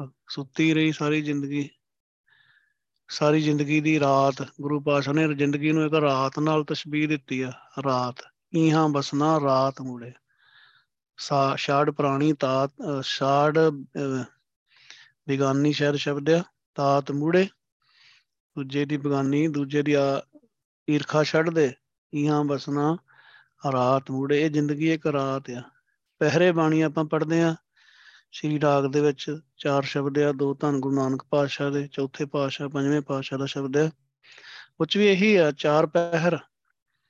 ਗੁਰੂ ਪਾਤਸ਼ਾਹ ਨੇ ਬਚਪਨ ਜਵਾਨੀ ਅਧਖੜ ਉਮਰ ਬੁਢੇਪਾ ਜਨਮ ਤੋਂ ਪਹਿਲਾਂ ਦਾ ਲੈ ਕੇ ਤੇ ਆਖਰ ਤੱਕ ਦਾ ਜਿਹੜਾ ਉਹ ਚਾਰ ਚਾਰ ਪਹਿਰ ਗਿਣੇ ਆ ਜ਼ਿੰਦਗੀ ਦੇ। ਉਹ ਪਹਿਰ ਰਾਤ ਦੇ ਆ ਕਿ ਇੱਕ ਰਾਤ ਵਾਸਤੇ ਆਪਾਂ ਇੱਥੇ ਪ੍ਰਾਹੁਣੇ ਆਏ ਹਾਂ। ਬਿਰਖਾ ਹੇਠ ਸਭ ਜਨਤੇ ਇਕੱਠੇ, ਇੱਕ ਤੱਤੇ ਇੱਕ ਬੋਲਣ ਮਿੱਠੇ। ਇੱਕ ਸੰਸਾਰ ਬਿਰਖ ਦੇ ਵਿੱਚ ਜੰਤ ਕੀ ਇਕੱਠੇ ਹੋਏ ਹੋਏ ਆ, ਕਈ ਬੜੇ ਤੱਤੇ ਬੋਲਦੇ ਆ, ਕਈਆਂ ਦਾ ਸੁਭਾਅ ਬੜਾ ਖਰਵਾ, ਕਈ ਬੜੇ ਪਿਆਰ ਚ ਰਹਿੰਦੇ ਆ। ਅਸਤ ਉਦੋਤ ਭਇਆ ਉੱਠ ਚੱਲੇ ਜਿਉਂ ਜਿਉਂ ਉਹ ਦਵਿਹਾਣੀਆਂ। ਸੂਰਜ ਅਸਤ ਹੋਇਆ ਹੋਇਆ ਜਿਹੜਾ ਹੁਣ ਦੁਬਾਰਾ ਜਦੋਂ ਚੜ੍ਹਦਾ ਆ ਸੂਰਜ, ਉਦੋਤ ਦਾ ਭਾਵ ਉਦੇ ਹੁੰਦਾ ਆ, ਤੇ ਉਦੋਂ ਸਾਰੇ ਉੱਠ ਕੇ ਤੁਰ ਪੈਂਦੇ ਆ ਜਿਉਂ ਜਿਉਂ ਉਮਰ ਲੰਘੀ ਜਾਂਦੀ ਆ। ਐਵੇਂ ਗੁਰੂ ਪਾਤਸ਼ਾਹ ਨੇ ਜ਼ਿੰਦਗੀ ਨੂੰ ਇੱਕ ਰਾਤ ਦੱਸਿਆ ਆ। ਜਿਸ ਦਿਨ ਆਪਣਾ ਆਖਰੀ ਸਮਾਂ ਆਉਂਦਾ ਆ, ਸਰੀਰ ਛੱਡਣ ਦਾ ਸਮਾਂ ਆਇਆ, ਉਹ ਇੱਕ ਤਰ੍ਹਾਂ ਦੀ ਕਹੋ ਕਿ ਸਵੇਰ ਹੋ ਗਈ ਆ। ਸੋ ਜਿਹੜੀ ਜੀਵ ਇਸਤਰੀ ਨੇ ਸਾਰੀ ਜ਼ਿੰਦਗੀ ਭਗਤੀ ਨਹੀਂ ਕੀਤੀ, ਅੰਮ੍ਰਿਤ ਦੀ ਦਾਤ ਨਹੀਂ ਲਈ, ਕਦੀ ਗੁਰਦੁਆਰੇ ਨਹੀਂ ਆਈ, ਕਦੀ ਗੁਰੂ ਸਾਹਿਬ ਦਾ ਰੁਮਾਲਾ ਚੱਕ ਕੇ ਵੇਖਿਆ ਹੀ ਨਹੀਂ, ਗੁਰੂ ਪਾਤਸ਼ਾਹ ਦੇ ਦਰਸ਼ਨ ਨਹੀਂ ਕੀਤੇ, ਕੋਈ ਗੁਰਬਾਣੀ ਦਾ ਸ਼ਬਦ ਨਹੀਂ ਪੜ੍ਹਿਆ। ਕਈ ਵਾਰੀ ਆਪਾਂ ਦੇਖੋ ਹੁਣ ਆਪਾਂ ਬਾਣੀ ਦੀ ਵਿਚਾਰ ਕਰਦੇ ਹਾਂ, ਬਹੁਤ ਭੈਣਾਂ ਬਹੁਤ ਗੁਰਸਿੱਖ ਆ, ਬਹੁਤ ਸੰਗਤ ਬਾਣੀ ਵਿਚਾਰ ਰਹੀ ਆ, ਜੁੜ ਰਹੇ ਆ ਬਾਣੀ ਨਾਲ। ਪਰ ਤੁਸੀਂ ਆਮ ਕਿਤੇ ਆਪਣੇ ਆਸੇ ਪਾਸੇ ਸਾਡੇ ਸਮਾਜ ਦੇ ਵਿੱਚ ਕੋਈ ਭੈਣਾਂ ਜਿਨ੍ਹਾਂ ਨੇ ਕਦੀ ਅੰਮ੍ਰਿਤ ਛਕਿਆ ਨਹੀਂ ਜਾਂ ਮਤਲਬ ਪਤਾ ਹੀ ਨਹੀਂ, ਉਹਨਾਂ ਨੂੰ ਤੁਸੀਂ ਪੁੱਛ ਕੇ ਦੇਖ ਲਓ ਕੋਈ ਇੱਕ ਦੋ ਸ਼ਬਦ ਏਦਾਂ ਦੇ, ਧਨ ਕੀ ਹੁੰਦੀ ਆ, ਨਾ ਕੀ ਹੁੰਦਾ, ਕੱਖ ਨਹੀਂ ਪਤਾ, ਟੋਟਲੀ ਕੋਰਾ ਪਾਣਿਆ ਵਾਹਿਗੁਰੂ ਵਾਲੇ ਪਾਸਿਓਂ। ਨਾ ਉਹਨੂੰ ਪਤਾ ਲੱਗੇ ਕਿ ਧਨ ਕਿਹਨੂੰ ਕਹਿੰਦੇ, ਨਾ ਉਹਨੂੰ ਪਤਾ ਲੱਗੇ ਨਾਹ ਕਿਹਨੂੰ ਕਹਿੰਦੇ। ਕੀਰਤਨ ਲੱਗਿਆ ਹੋਇਆ, ਧਨ ਨਾਹ ਬਾਜੋ ਰਹਿ ਨਾ ਸਕਿਆ ਬਿਖਮ ਰਹਿਣ ਘਨੇਰੀਆ, ਨਾ ਬਿਖਮ ਦਾ ਪਤਾ, ਨਾ ਰਹਿਣ ਦਾ ਪਤਾ, ਨਾ ਘਨੇਰੀਆ ਦਾ ਪਤਾ, ਨਾ ਧਨ ਦਾ ਪਤਾ, ਨਾ ਨਾਹ ਦਾ ਪਤਾ ਕਿ ਨਾ ਪਤੀ, ਇੱਕ ਸ਼ਬਦ ਵੀ ਨਹੀਂ ਪਤਾ। ਕਿਉਂ ਨਹੀਂ? ਕਿਉਂਕਿ ਬਾਣੀ ਦਾ ਕਦੀ ਪਤਾ ਹੀ ਨਹੀਂ। ਬਾਣੀ ਤਾਂ ਭਾਈ ਰੱਖੇ ਆ, ਭਾਈ ਕੱਲ ਹੀ ਰੱਖੇ ਆ। ਜੇ ਬਾਣੀ ਆਪ ਹੀ ਪੜ੍ਹਨੀ ਆ, ਜੇ ਬਾਣੀ ਆਪ ਪੜ੍ਹਨੀ ਆ ਤੇ ਭਾਈ ਕਾਹਤੋਂ ਰੱਖੇ ਆ? ਭਾਈ ਬਾਣੀ ਪੜ੍ਹਨ ਲਈ ਰੱਖੇ ਆ। ਘਰੇ ਨੌਕਰ ਵੀ ਰੱਖਿਆ ਹੋਵੇ ਤੇ ਮੱਝਾਂ ਨੂੰ ਪੱਠੇ ਆਪ ਪਾਈਏ, ਇਹ ਕੰਮ ਸਾਡਾ ਆ। ਭਾਈ ਭਾਈ ਸੇਵਾ ਵਾਸਤੇ ਗੁਰੂ ਸਾਹਿਬ ਦੇ ਰੱਖਿਆ ਕਿ ਉਹਨੇ ਤੁਹਾਨੂੰ ਕੋਈ, ਤੁਹਾਡਾ ਨੌਕਰ ਆ ਉਹ ਵਾਹਿਗੁਰੂ ਦਾ ਵਜ਼ੀਰ ਨੌਕਰ ਆ, ਤੁਹਾਡਾ ਨਹੀਂ ਹੈਗਾ। ਤੁਹਾਨੂੰ ਆਪ ਹੀ ਉਹਨੂੰ ਪੁੱਛੋ, ਭਾਈ ਸਾਹਿਬ ਨੂੰ। ਗੁਰਸਿੱਖ ਪਿਆਰੇ ਭਗਤ ਜਨ ਜਿਹੜੇ ਸੇਵਾ ਕਰਦੇ ਗੁਰਦੁਆਰਾਂ 'ਚ ਇੰਨਾ ਕੁ ਤਾਂ ਦੱਸ ਹੀ ਸਕਦੇ ਆ, ਪਰ ਆਪਾਂ ਉਹਨਾਂ ਨੂੰ ਨੌਕਰ ਸਮਝਦੇ ਆ।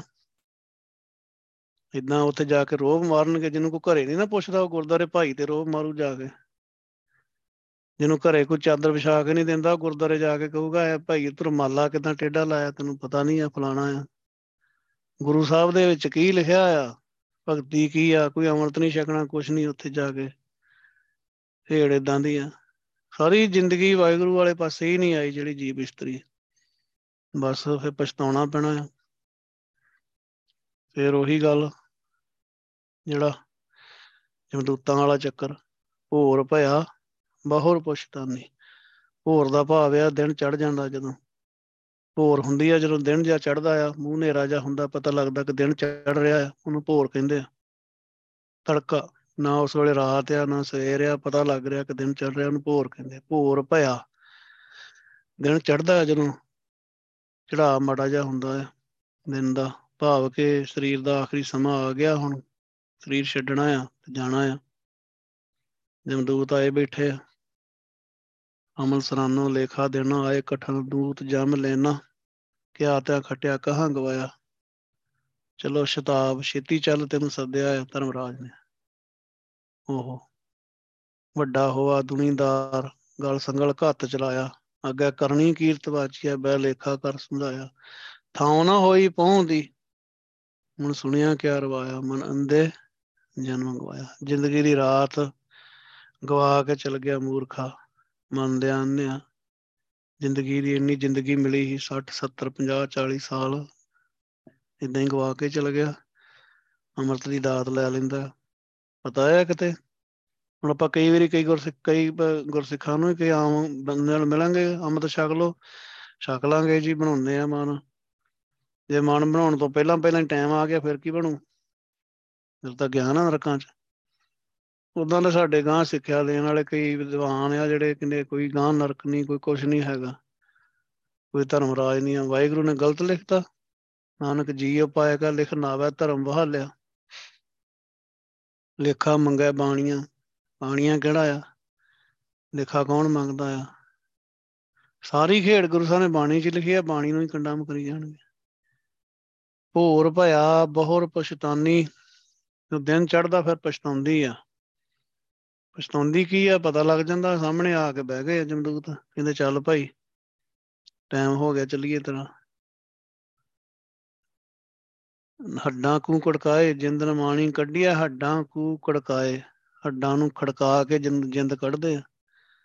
ਉਸ ਵੇਲੇ ਬੁਰਾ ਹਾਲ ਹੋ ਜਾਂਦਾ ਆ ਮਨੁੱਖ ਦਾ, ਸਰੀਰ ਤੋਂ ਜਾਨ ਨਿਕਲਦੀ ਔਖੀ ਆ। ਹੁਣ ਆਪਾਂ ਦੇਖਦੇ ਹਾਂ ਕਈ ਵਾਰ ਆਪਾਂ ਗੁਰਸਿੱਖ ਭਗਤੀ ਕਰਦੇ ਹਾਂ, ਸੁਰਤੀ ਲਵਾਉਂਦੇ ਆ ਗੁਰੂ ਪਾਤਸ਼ਾਹ, ਤੇ ਕਈ ਵਾਰੀ ਸੁਣਦੇ ਵੀ ਆ। ਆਪਣਾ ਵੀ ਤਜਰਬਾ ਆ, ਬਹੁਤ ਔਖਾ ਲੱਗਦਾ ਕਈ ਵਾਰੀ। ਮੇਰਾ ਆਪਣਾ ਗੁਰੂ ਸਾਹਿਬ ਨੇ ਤਜਰਬਾ ਬਣਾਇਆ, ਲੱਗਦਾ ਜਿੱਦਾਂ ਸਾਹ ਕੀ ਬੰਦ ਹੋਣ ਲੱਗਾ, ਸਰੀਰ ਚੋਂ ਆਤਮਾ ਨਿਕਲਣੀ ਆ। ਇਹਦੀ ਪਕੜ ਇੰਨੀ ਮਜ਼ਬੂਤ ਆ, ਗੱਲ ਚਮੜੀ ਜੋ ਛੋਡੇ ਨਹੀਂ, ਇੰਨੀ ਇਹ ਮਾਇਆ, ਸਰੀਰ ਏਡੀ ਤਗੜੀ ਮਾਇਆ ਆ, ਜਿੱਦਾਂ ਗੱਲ ਨੂੰ ਚੰਬੜ ਜਾਂਦੀ ਆ, ਛੱਡਦੀ ਨੀ ਗੀ। ਲਾਗ ਛੁੱਟੂ ਸਤਿਗੁਰ ਕੀ ਪਾਹੀ, ਗੁਰੂ ਪਾਤਸ਼ਾਹ ਛਡਾ ਸਕਦੇ ਆ ਸਰੀਰ। ਉਹ ਬੜਾ ਔਖਾ, ਕਈ ਵਾਰੀ ਕਹਿਣਗੇ ਗੁਰਸਿੱਖ ਜੀ ਝਟਕੇ ਲੱਗਦੇ ਆ, ਹੁੰਦਾ। ਉਹ ਝਟਕੇ ਪਤਾ ਨਹੀਂ ਕਿੰਨੇ ਸਾਲਾਂ ਦੀ, ਸੈਂਕੜੇ ਸਾਲਾਂ ਦਾ ਇਹਦੇ ਨਾਲ ਜੋੜ ਬਣਿਆ, ਇਸ ਸਰੀਰ ਨਾਲ। ਕੋਈ ਸੌਖਾ ਨਿਕਲ ਜਾਂਦਾ, ਪਰ ਨਿਕਲ ਵੀ ਜਾਂਦਾ। ਕਈ ਗੁਰਸਿੱਖ ਉਹ ਕਹਿੰਦੇ ਆਰਾਮ ਨਾਲ ਹੀ ਸਰੀਰ ਚੋਂ ਨਿਕਲ ਜਾਂਦੇ ਆ, ਪਰ ਕਈਆਂ ਦਾ ਬਹੁਤ ਤਜਰਬਾ ਔਖਾ ਹੁੰਦਾ, ਕਿਉਂਕਿ ਪਕੜ ਬਹੁਤ ਮਜ਼ਬੂਤ ਆ। ਜਦੋਂ ਜਮਦੂਤ ਕੱਢਦੇ ਆ ਕੇ, ਫਿਰ ਹੱਡਾਂ ਨੂੰ ਖੜਕਾ ਕੇ ਕੱਢਦੇ ਆ ਮਨਮੁੱਖ ਨੂੰ, ਜਿਹਨੇ ਅੰਮ੍ਰਿਤ ਨਹੀਂ ਛਕਿਆ। ਕਿਉਂਕਿ ਜਿਹਨੇ ਤੇ ਅੰਮ੍ਰਿਤ ਛਕਿਆ, ਕਿਰਤ ਨਹੀਂ ਕੀਤੀ, ਉਹ ਤਾਂ ਗੁਰੂ ਸਾਹਿਬ ਨਾਲ ਸੰਬੰਧ ਬਣ ਗਿਆ, ਉਹ ਤਾਂ ਗੁਰੂ ਸਾਹਿਬ ਲੈਣ ਵਾਸਤੇ ਹੁੰਦੇ ਆ। ਪਰ ਜਿਹਨੇ ਕਿਰਤ ਕੀਤੀ ਆ, ਮਨ ਦੇ ਪਿੱਛੇ ਲੱਗਾ ਰਿਹਾ, ਅੰਮ੍ਰਿਤ ਨਹੀਂ ਛਕਿਆ, ਉਹਨੂੰ ਫਿਰ ਜਮਦੂਤ ਆਉਂਦੇ ਲੈਣ ਵਾਸਤੇ, ਫਿਰ ਪੈਂਦਾ ਚੀਕ ਚਿਹਾੜਾ। ਇਹ ਤਾਂ ਏਦਾਂ ਦੇਖਿਆ, ਆਪ ਸੁਣਿਆ ਵੀ ਆ, ਦੇਖਿਆ ਵੀ ਆ, ਸਾਹਮਣੇ ਦਿਖਦੇ ਆ ਏਦਾਂ ਦੇ। ਮਾਈਆਂ, ਕਈ ਭੈਣ ਬੀਬੀਆਂ ਹੁੰਦੀਆਂ ਸੀਗੀਆਂ, ਮੈਂ ਕਹਿਣਾ ਆ ਗਏ ਦੱਸਦੇ ਆ, ਆ ਖੜੇ ਆ। ਬਸ ਉਦੋਂ ਹੀ ਪਤਾ ਲੱਗਦਾ ਜਦੋਂ ਆ ਕੇ ਖੜ ਜਾਂਦੇ ਆ। ਦੂਜਿਆਂ ਨੂੰ ਨਹੀਂ ਦੇਖਦੇ, ਉਹਨੂੰ ਦੇਖਦੇ ਜਿਹਨੂੰ ਲੈਣ ਆਇਆ। ਦੂਜਿਆਂ ਨੂੰ ਦੇਖ ਕੇ ਉਹਨਾਂ ਨੇ ਕੀ ਕਰਨਾ, ਉਹਨੂੰ ਉਦੋਂ ਹੀ ਦਿਸਣਗੇ ਜਦੋਂ ਆਉਣਗੇ ਦੁਬਾਰਾ। ਭੋਰ ਭਇਆ ਬਹੁਤ ਪਛਤਾਨੀ, ਦਿਨ ਚੜ੍ਹਦਾ ਬਹੁਤ ਪਛਤਾਉਂਦੀ ਆ, ਬਹੁਤ ਬਹੁਤ ਬਹੁਤ ਜ਼ਿਆਦਾ ਪਛਤਾਉਂਦੀ ਹੈ ਕਿ ਮੈਂ ਕੀ ਕਰ ਲਿਆ, ਇੰਨਾ ਕੰਮ ਖ਼ਰਾਬ ਕਰ ਲਿਆ। ਹੱਥ ਮਰੋੜੈ ਤਨ ਕਪੈ, ਸ਼ਾਹ ਹੋਆ ਸੇਤ, ਹੱਥ ਮਰੋੜਦਾ ਆ ਜਿਹੜਾ ਸ਼ਾਹ ਸੀਗਾ, ਸ਼ੇਤ ਹੋ ਜਾਂਦਾ। ਸ਼ੇਤ ਦਾ ਭਾਵ ਸਫੇਦ। ਬਹੁਤ ਔਖੀ ਹਾਲਤ ਹੁੰਦੀ ਆ ਉਸ ਵੇਲੇ, ਜ਼ਿੰਦਗੀ ਸਾਰੀ ਉਈਂ ਨਿਗਾਲਦੀ ਹੈ। ਇਹ ਸਖੀਏ, ਮੈਂ ਤਾਂ ਵਾਹਿਗੁਰੂ ਦੇ ਪਿਆਰ ਚ ਟਿਕੀ ਰਹਿੰਦੀ ਹਾਂ। ਮੈਨੂੰ ਗੁਰੂ ਸਾਹਿਬ ਨੇ ਖੇਡ ਸਮਝਾਈ ਆ ਕਿ ਬਹੁਤ ਔਖੀ ਖੇਡ ਆ ਜਮਦੂਤਾਂ ਵਾਲੀ, ਬਚ ਜਾ ਇੱਥੋਂ। ਤਾਂ ਮੈਨੂੰ ਗੁਰੂ ਸਾਹਿਬ ਨੇ ਬਚਾ ਲਿਆ ਆ, ਮਨ ਦੇ ਵਿੱਚ ਆਨੰਦ ਗੁਰੂ ਸਾਹਿਬ ਨੇ ਟਿਕਾਇਆ। ਆਲਸ ਨਹੀਂ ਗੁਰੂ ਸਾਹਿਬ ਕਰਨ ਦਿੰਦੇ।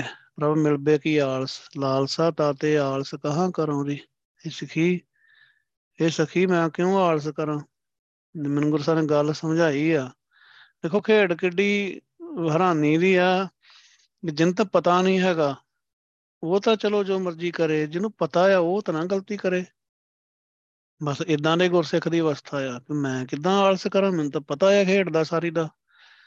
ਗੁਰੂ ਨਾਨਕ ਵਾਹਿਗੁਰੂ ਪਿਤਾ ਮੈਨੂੰ ਆਪ ਭਗਤੀ ਕਰਾ ਕੇ ਇੰਨਾ ਸੁੱਖ ਬਖਸ਼ ਰਿਹਾ ਆ, ਤੇ ਏਡੀ ਵਧੀਆ ਖੇਡ ਆ ਗੁਰੂ ਸਾਹਿਬ ਦੀ, ਮੈਂ ਕਿੱਦਾਂ ਆਲਸ ਕਰ ਸਕਦੀ ਹਾਂ। ਇੰਨਾ ਆਨੰਦ ਆ ਇਹਦੇ ਵਿੱਚ ਤਾਂ। ਕਰਮ ਹੈ ਅੰਮ੍ਰਿਤ ਆਣ ਨਿਸਾਰਿਓ, ਖਿਸਰ ਗਇਓ ਭੂਮ ਭਰ ਡਾਰਿਓ। ਕਰਮ ਹੈ ਕਰ ਦਾ, ਦੇਖੋ ਇੱਥੇ ਸ਼ਬਦ ਨੂੰ ਜੇ ਕੋਈ ਸਕਰੀਨ ਤੇ ਦੇਖ ਰਿਹਾ, ਕਰਮ ਹੈ ਅੰਮ੍ਰਿਤ ਆਣ ਨਿਸਾਰਿਓ, ਕਰ ਹੱਥ, ਸੋ ਕਰ ਦੇ ਰਾਰੇ ਨੂੰ ਸਿਹਾਰੀ ਹੋ ਗਈ ਤੇ ਉਹਦਾ ਭਾਵ ਹੈ ਕਿਰਿਆ। ਕਰ ਆਪਣਾ ਕੰਮ ਕਰ, ਰਾਰੇ ਨੂੰ ਕੜਿਆ ਤਾਂ ਇੱਕ ਹੱਥ, ਹੁਣ ਇੱਥੇ ਮੁਕਤਾ ਆ ਇਹਦਾ ਭਾਵ ਦੋ ਹੱਥ। ਕਿਉਂਕਿ ਜਦੋਂ ਆਪਾਂ ਕੋਈ ਹੱਥਾਂ ਦੇ ਵਿੱਚ ਚੀਜ਼ ਪਾਉਣੀ ਆ, ਜਿੱਦਾਂ ਗੁਰੂ ਪਾਤਸ਼ਾਹ ਅੰਮ੍ਰਿਤ ਦੀ ਦਾਤ ਦਿੰਦੇ ਆ ਪੰਜਾਂ ਦੇ ਰਾਹੀਂ, ਉਸ ਵੇਲੇ ਵੀ ਆਪਾਂ ਦੋ ਹੱਥ ਕਰਦੇ ਹਾਂ। ਦੋ ਹੱਥ ਕਰਨੇ ਪੈਂਦੇ, ਇੱਕ ਹੱਥ ਦੀ ਆਪਾਂ ਦੇਗ ਲੈਣੀ, ਉਦੋਂ ਵੀ ਆਪਾਂ ਨੂੰ ਇਹੀ ਦੋ ਹੱਥ ਕਰਕੇ ਆਪਾਂ ਦੇਖ ਲੈਂਦੇ ਹਾਂ। ਲੰਗਰ ਚ ਪ੍ਰਸ਼ਾਦਾ ਛਕਦੇ ਹਾਂ, ਦੋਵੇਂ ਹੱਥ ਕਰੀਦੇ। ਸੋ ਕਰ ਮੈਂ ਦਾ ਭਾਵ ਵਿੱਚ ਅੰਮ੍ਰਿਤ ਆਤਮਿਕ ਜੀਵਨ ਦੇਣ ਵਾਲਾ ਨਾਮ ਜਲ। ਆਣ ਨਿਸਾਰਿਓ, ਆਣ ਦਾ ਭਾਵ ਲਿਆ ਕੇ ਆਣ। ਨਿਸਾਰਿਓ ਦਾ ਭਾਵ ਪਾਇਆ। ਵਾਹਿਗੁਰੂ ਨੇ ਜਿੰਨੇ ਵੀ ਜੀਵ ਇਸ ਧਰਤੀ ਤੇ ਪੈਦਾ ਹੁੰਦੇ ਆ, ਕਿਉਂਕਿ ਮਾਤਾ ਦੇ ਗਰਭ ਦੇ ਵਿੱਚ ਜਦੋਂ ਸੀਗਾ ਉਸ ਵੇਲੇ ਨਾਮ ਜਪਦਾ ਸੀ, ਤੇ ਇੱਥੇ ਵੀ ਗੁਰੂ ਸਾਹਿਬ ਨੇ ਉਹਨੂੰ ਆਤਮਿਕ ਜੀਵਨ ਦੇਣ ਵਾਲਾ ਨਾਮ ਹਰੇਕ ਨੂੰ ਹੀ ਦੇਣ ਨੂੰ ਗੁਰੂ ਸਾਹਿਬ ਤਿਆਰ ਆ। ਮਨੁੱਖਾ ਜਨਮ ਜਿਹੜਾ ਦਿੱਤਾ ਹੀ ਨਾਮ ਜਪਣ ਲਈ, ਇਹਦੇ ਵਿੱਚ ਆਤਮਿਕ ਜੀਵਨ ਵਾਲਾ ਨਾਮ ਜਲ ਲੈ ਸਕਦਾ ਸੀ, ਪਾਇਆ ਹੀ ਗੁਰੂ ਸਾਹਿਬ ਨੇ। ਖਿਸਰ ਗਇਓ ਭੂਮ ਪਰ ਡਾਰਿਓ, ਪਰ ਮਨਮੁੱਖ ਜਿਹੜਾ ਆ ਉਹ, ਹੁਣ ਆਪਾਂ ਦੇਖਦੇ ਹਾਂ, ਆਪਾਂ ਹੱਥ ਦੇ ਵਿੱਚ ਆਪਣੇ ਜਲ ਪਵਾਉਣਾ ਹੋਵੇ ਜਾਂ ਕੁਛ ਆ, ਤੇ ਬੜੇ ਮਜ਼ਬੂਤੀ ਨਾਲ ਤਰੀਕੇ ਨਾਲ ਹੱਥ ਆਪਾਂ ਬੁੱਕ ਬਣਾ ਕੇ ਰੱਖਦੇ, ਨਹੀਂ ਤਾਂ ਥੱਲੇ ਡੁੱਲ ਜਾਂਦਾ ਬੰਦਾ। ਜਰਾ ਜਿੰਨਾ ਹੱਥ ਢਿੱਲਾ ਕਰੇ ਸਾਰਾ ਹੀ ਥੱਲੇ ਡੁੱਲ ਜਾਊਗਾ, ਸਾਰਾ ਹੀ, ਇੱਕ ਚੋਆ ਵੀ ਨਹੀਂ ਬਚੂਗਾ। ਆਪਾਂ ਅਮਰ ਸੰਚਾਰ ਵਿੱਚ ਦੇਖਦੇ ਹਾਂ ਕਈ ਗੁਰਸਿੱਖ ਜਿਹੜੇ ਭੈਣਾਂ ਜਾਂ ਗੁਰਸਿੱਖ ਆ ਜਿਹੜੇ ਜਵਾਨ ਆ, ਬਿਲਕੁਲ ਸਹੀ ਹਾਲਤ ਦੇ ਵਿੱਚ ਆ, ਉਹ ਐਨ ਇੱਕ ਤੁਪਕਾ ਵੀ ਥੱਲੇ ਨਹੀਂ ਡਿੱਗਣ ਦਿੰਦੇ। ਪਰ ਜੇ ਕੋਈ ਆਪਾਂ ਬਜ਼ੁਰਗ ਆ ਜਾਂ ਕੋਈ ਬੱਚੇ ਆ, ਉਹ ਜਦੋਂ ਅੰਮ੍ਰਿਤ ਦੀ ਦਾਤ ਲੈਂਦੇ ਉਹ ਥੱਲੇ ਡੁੱਲੀ ਜਾਂਦਾ ਆ। ਉਹ ਜਿਹੜਾ ਆਤਮਿਕ ਜੀਵਨ ਵਾਲਾ ਨਾਮ ਜਲ ਆ, ਇਹ ਵੀ ਹਰੇਕ ਜੀਵ ਨੂੰ ਵਾਹਿਗੁਰੂ ਨੇ ਦਿੱਤਾ ਆ। ਕਿਸੇ ਨੇ ਪੀ ਲਿਆ ਆ, ਕਿਸੇ ਨੇ, ਬਹੁਤਿਆਂ ਨੇ ਨਹੀਂ ਪੀਤਾ, ਥੱਲੇ ਡੁੱਲ ਗਿਆ। ਖਿਸਰ ਗਇਓ, ਖਿਸਰ ਦਾ ਭਾਵ ਆ ਡੁੱਲ ਗਿਆ, ਤਿਲਕ ਕੇ। ਗਇਓ ਭੂਮ ਪਰ ਡਾਰਿਓ, ਭੂਮ ਧਰਤੀ, ਧਰਤੀ ਦੇ ਉੱਤੇ। ਪਰ ਦਾ ਭਾਵ ਆ ਉੱਤੇ। ਡਾਰਿਓ ਡਾਲ ਦਿੱਤਾ, ਡੁੱਲ ਗਿਆ। ਹੱਥਾਂ ਦੇ ਵਿੱਚ ਗੁਰੂ ਪਾਤਸ਼ਾਹ ਨੇ ਅੰਮ੍ਰਿਤ ਤਾਂ ਪਾਇਆ ਸੀਗਾ, ਹਰੇਕ ਦੇ ਹੀ ਪਾਇਆ ਆ। ਗੁਰੂ ਸਾਹਿਬ ਏਦਾਂ ਨਹੀਂ ਫਰਕ ਕਰਦੇ ਕਿ ਕਾਲਾ ਆ ਤੇ ਗੋਰਾ ਆ ਤੇ ਸਿੱਖ ਆ ਤੇ ਫਲਾਣਾ ਆ, ਅੰਮ੍ਰਿਤ ਗੁਰੂ ਪਾਤਸ਼ਾਹ ਹਰੇਕ ਨੂੰ ਹੀ ਦਿੰਦੇ ਆ। ਭਾਵ ਕਿ ਹਰੇਕ ਜੀਵ ਜਿਹੜਾ ਆ ਉਹ ਵਾਹਿਗੁਰੂ ਨੂੰ ਮਿਲ ਸਕਦਾ ਆ।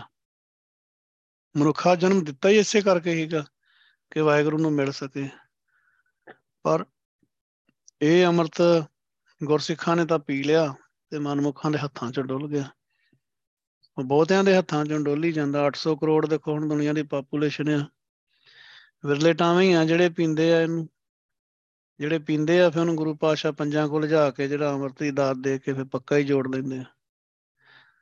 ਜਿਹੜੇ ਨਹੀਂ ਪੀਂਦੇ ਉਹ ਰਹਿ ਜਾਂਦੇ ਆ, ਫਿਰ ਉਹੀ ਫਿਰ ਭੋਰ ਭਇਆ ਪਾਸ਼ੇ ਪਛਤਾਨੀ।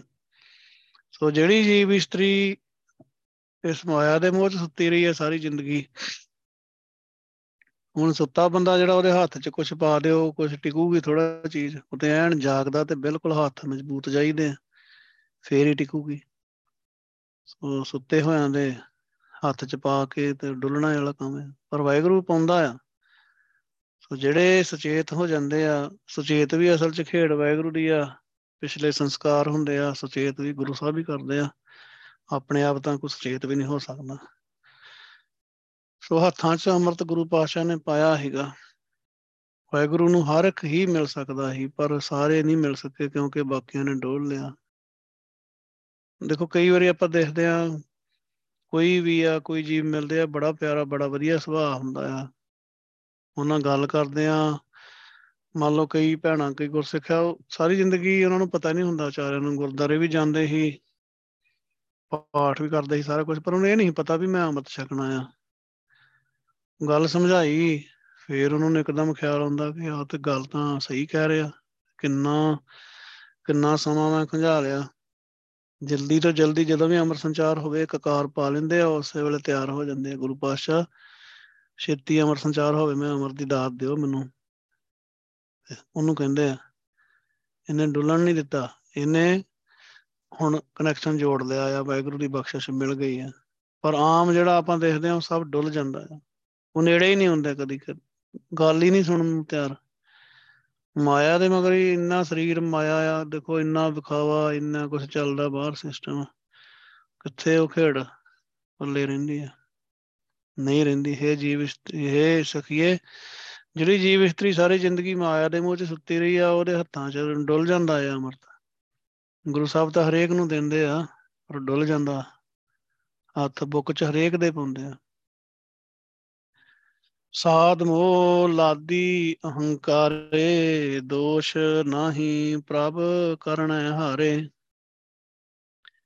ਸਾਧ ਸਵਾਦ, ਸਵਾਦਾਂ ਦੇ ਵਿੱਚ, ਸਾਧ ਦੇ ਦੱਦੇ ਨੂੰ ਸਿਹਾਰੀ ਆ, ਪਦਾਰਥਾਂ ਦੇ ਸਵਾਦ ਚ ਤੇ ਮਾਇਆ ਦੇ ਮੋਹ ਵਿੱਚ ਲਾਦੀ ਲੱਦੀ ਹੋਈ ਆ। ਅਹੰਕਾਰੇ, ਅਹੰਕਾਰ ਦੇ ਰਾਰੇ ਨੂੰ ਲਾਵਾਂ ਆ, ਇੱਕ ਤਰ੍ਹਾਂ ਦਾ ਇਹ ਅਰਥ ਸਿਹਾਰੀ ਵਾਲੇ ਆ। ਗੁਰੂ ਸਾਹਿਬ ਨੇ ਸਿਰਫ ਇੱਕ ਮਾਤਰਾ ਵਧਾਈ ਆ, ਇਹਦਾ ਭਾਵ ਆ ਅਹੰਕਾਰ, ਅਹੰਕਾਰ ਦੇ ਵਿੱਚ। ਸੋ ਅਹੰਕਾਰ ਚ ਕਿ ਮੈਂ ਹੀ ਕੁਛ ਹੈਗੀ ਆ, ਮੈਂ ਕਮਾਇਆ, ਮੈਂ ਕੀਤਾ, ਤੇ ਮੋਹ ਦੇ ਵਿੱਚ ਮਾਇਆ ਦਾ ਮੋਹ, ਪਰਿਵਾਰ ਦਾ ਮੋਹ, ਸਰੀਰ ਦਾ ਮੋਹ, ਤੇ ਸਵਾਦਾਂ ਦੇ, ਪਦਾਰਥਾਂ ਦੇ ਸਵਾਦਾਂ ਦੇ ਚਸਕੇ ਦੇ ਵਿੱਚ ਲੱਦੀ ਰਹਿੰਦੀ ਆ। ਭਾਵ ਕਿ ਉੱਤੇ ਭਾਰ ਪਿਆ ਰਹਿੰਦਾ ਆ, ਦੱਬੀ ਰਹਿੰਦੀ ਆ ਇਹਦੇ ਥੱਲੇ, ਇਸ ਭਾਰ ਦੇ। ਦੋਸ਼ ਨਾਹੀ ਪ੍ਰਭ ਕਰਨੇ ਹਾਰੇ। ਸੋ ਇਹਦੀ ਜਿਹੜੀ ਇਹ ਮਾੜੀ ਕਿਸਮਤ ਆ, ਇਹਦਾ ਵਾਹਿਗੁਰੂ ਕਰਨੇ ਹਾਰ ਨੂੰ ਦੋਸ਼ ਨਹੀਂ ਦਿੱਤਾ ਜਾ ਸਕਦਾ, ਕਿਉਂਕਿ ਇਹ ਕਰਮੀ ਆ, ਆਪਦੇ ਕਰਮੀ, ਆਪੋ ਆਪਣੀ ਕੀ ਨੇੜੇ ਕੇ ਦੂਰ ਸੰਸਕਾਰ। ਤਾਂ ਹੀ ਤਾਂ ਗੁਰੂ ਪਾਤਸ਼ਾਹ ਆਪਾਂ ਨੂੰ ਬਾਣੀ ਚ ਬਹੁਤ ਬਰੀਕੀ ਨਾਲ ਸਮਝਾਉਂਦੇ ਆ ਕਰਮਾਂ ਦਾ ਸਿਸਟਮ, ਕਿ ਕਰਮ ਨਹੀਂ ਏਦਾਂ ਦੇ ਬਣਾਉਣੇ ਕਿ ਤੂੰ ਕਿਤੇ ਦੂਰ ਚਲ ਜਾਏ ਜਾਂ ਤੈਨੂੰ ਇਹਦੀ ਸਜ਼ਾ ਭੁਗਤਣੀ ਪਵੇ। ਦੋਸ਼ ਨਾਹੀਂ ਪ੍ਰਭ ਕਰਨੇ ਹਾਰੇ, ਵਾਹਿਗੁਰੂ ਨੂੰ ਦੋਸ਼ ਨਹੀਂ ਦਿੱਤਾ ਜਾ ਸਕਦਾ। ਇਹ ਸਖੀਏ, ਜਿਹੜੀ ਜੀਵ ਇਸਤਰੀ ਸਵਾਦਾਂ ਦੇ ਵਿੱਚ, ਮਾਇਆ ਦੇ ਮੋਹ ਚ, ਹੰਕਾਰ ਦੇ ਭਾਰ ਥੱਲੇ ਦੱਬੀ ਹੋਈ ਆ, ਲੱਦੀ ਹੋਈ ਆ। ਹੁਣ ਆਪਾਂ ਦੇਖਦੇ ਹਾਂ ਲੱਦੇ ਦਾ ਕੀ ਭਾਵ ਹੁੰਦਾ ਆ। ਆਪਾਂ ਪਿੰਡਾਂ ਆਪਾਂ ਦੇਖਦੇ ਹਾਂ ਟਰੈਕਟਰ ਟਰਾਲੀ ਤੋਂ, ਟਰਾਲੀ ਲੱਦੀ ਹੋਵੇ ਤੇ ਉਹ ਹਿਲਦੀ ਨੀ ਗੀ, ਏਦਾਂ ਲੱਦੇ ਪਏ ਆ, ਏਦਾਂ ਜੀਵ ਲੱਦੇ ਹੋਏ ਆ ਮਾਇਆ ਦੇ ਮੋਹ ਨਾਲ। ਇਹ ਸਾਰੇ ਦੁਨੀਆਂ ਦੇ ਪਦਾਰਥਾਂ ਦੇ, ਹੰਕਾਰ, ਹਰ ਚੀਜ਼ ਦੱਬੀ ਬੈਠੀ ਹੈ ਥੱਲੇ, ਸਾਹ ਹੀ ਨਹੀਂ ਨਿਕਲ ਰਿਹਾ। ਕਰਨਾ ਹਾਰ ਵਾਹਿਗੁਰੂ ਸਿਰਜਣਹਾਰ ਜਿਹੜਾ, ਉਹਨੂੰ ਨਹੀਂ ਇਹਦਾ ਦੋਸ਼ ਦਿੱਤਾ ਜਾ ਸਕਦਾ। ਸਾਧ ਸੰਗ ਮਿਟੇ ਭਰਮ, ਭਰਮ ਅੰਧਾਰੇ, ਨਾਨਕ ਮੇਲੀ ਸਿਰਜਣਹਾਰੇ।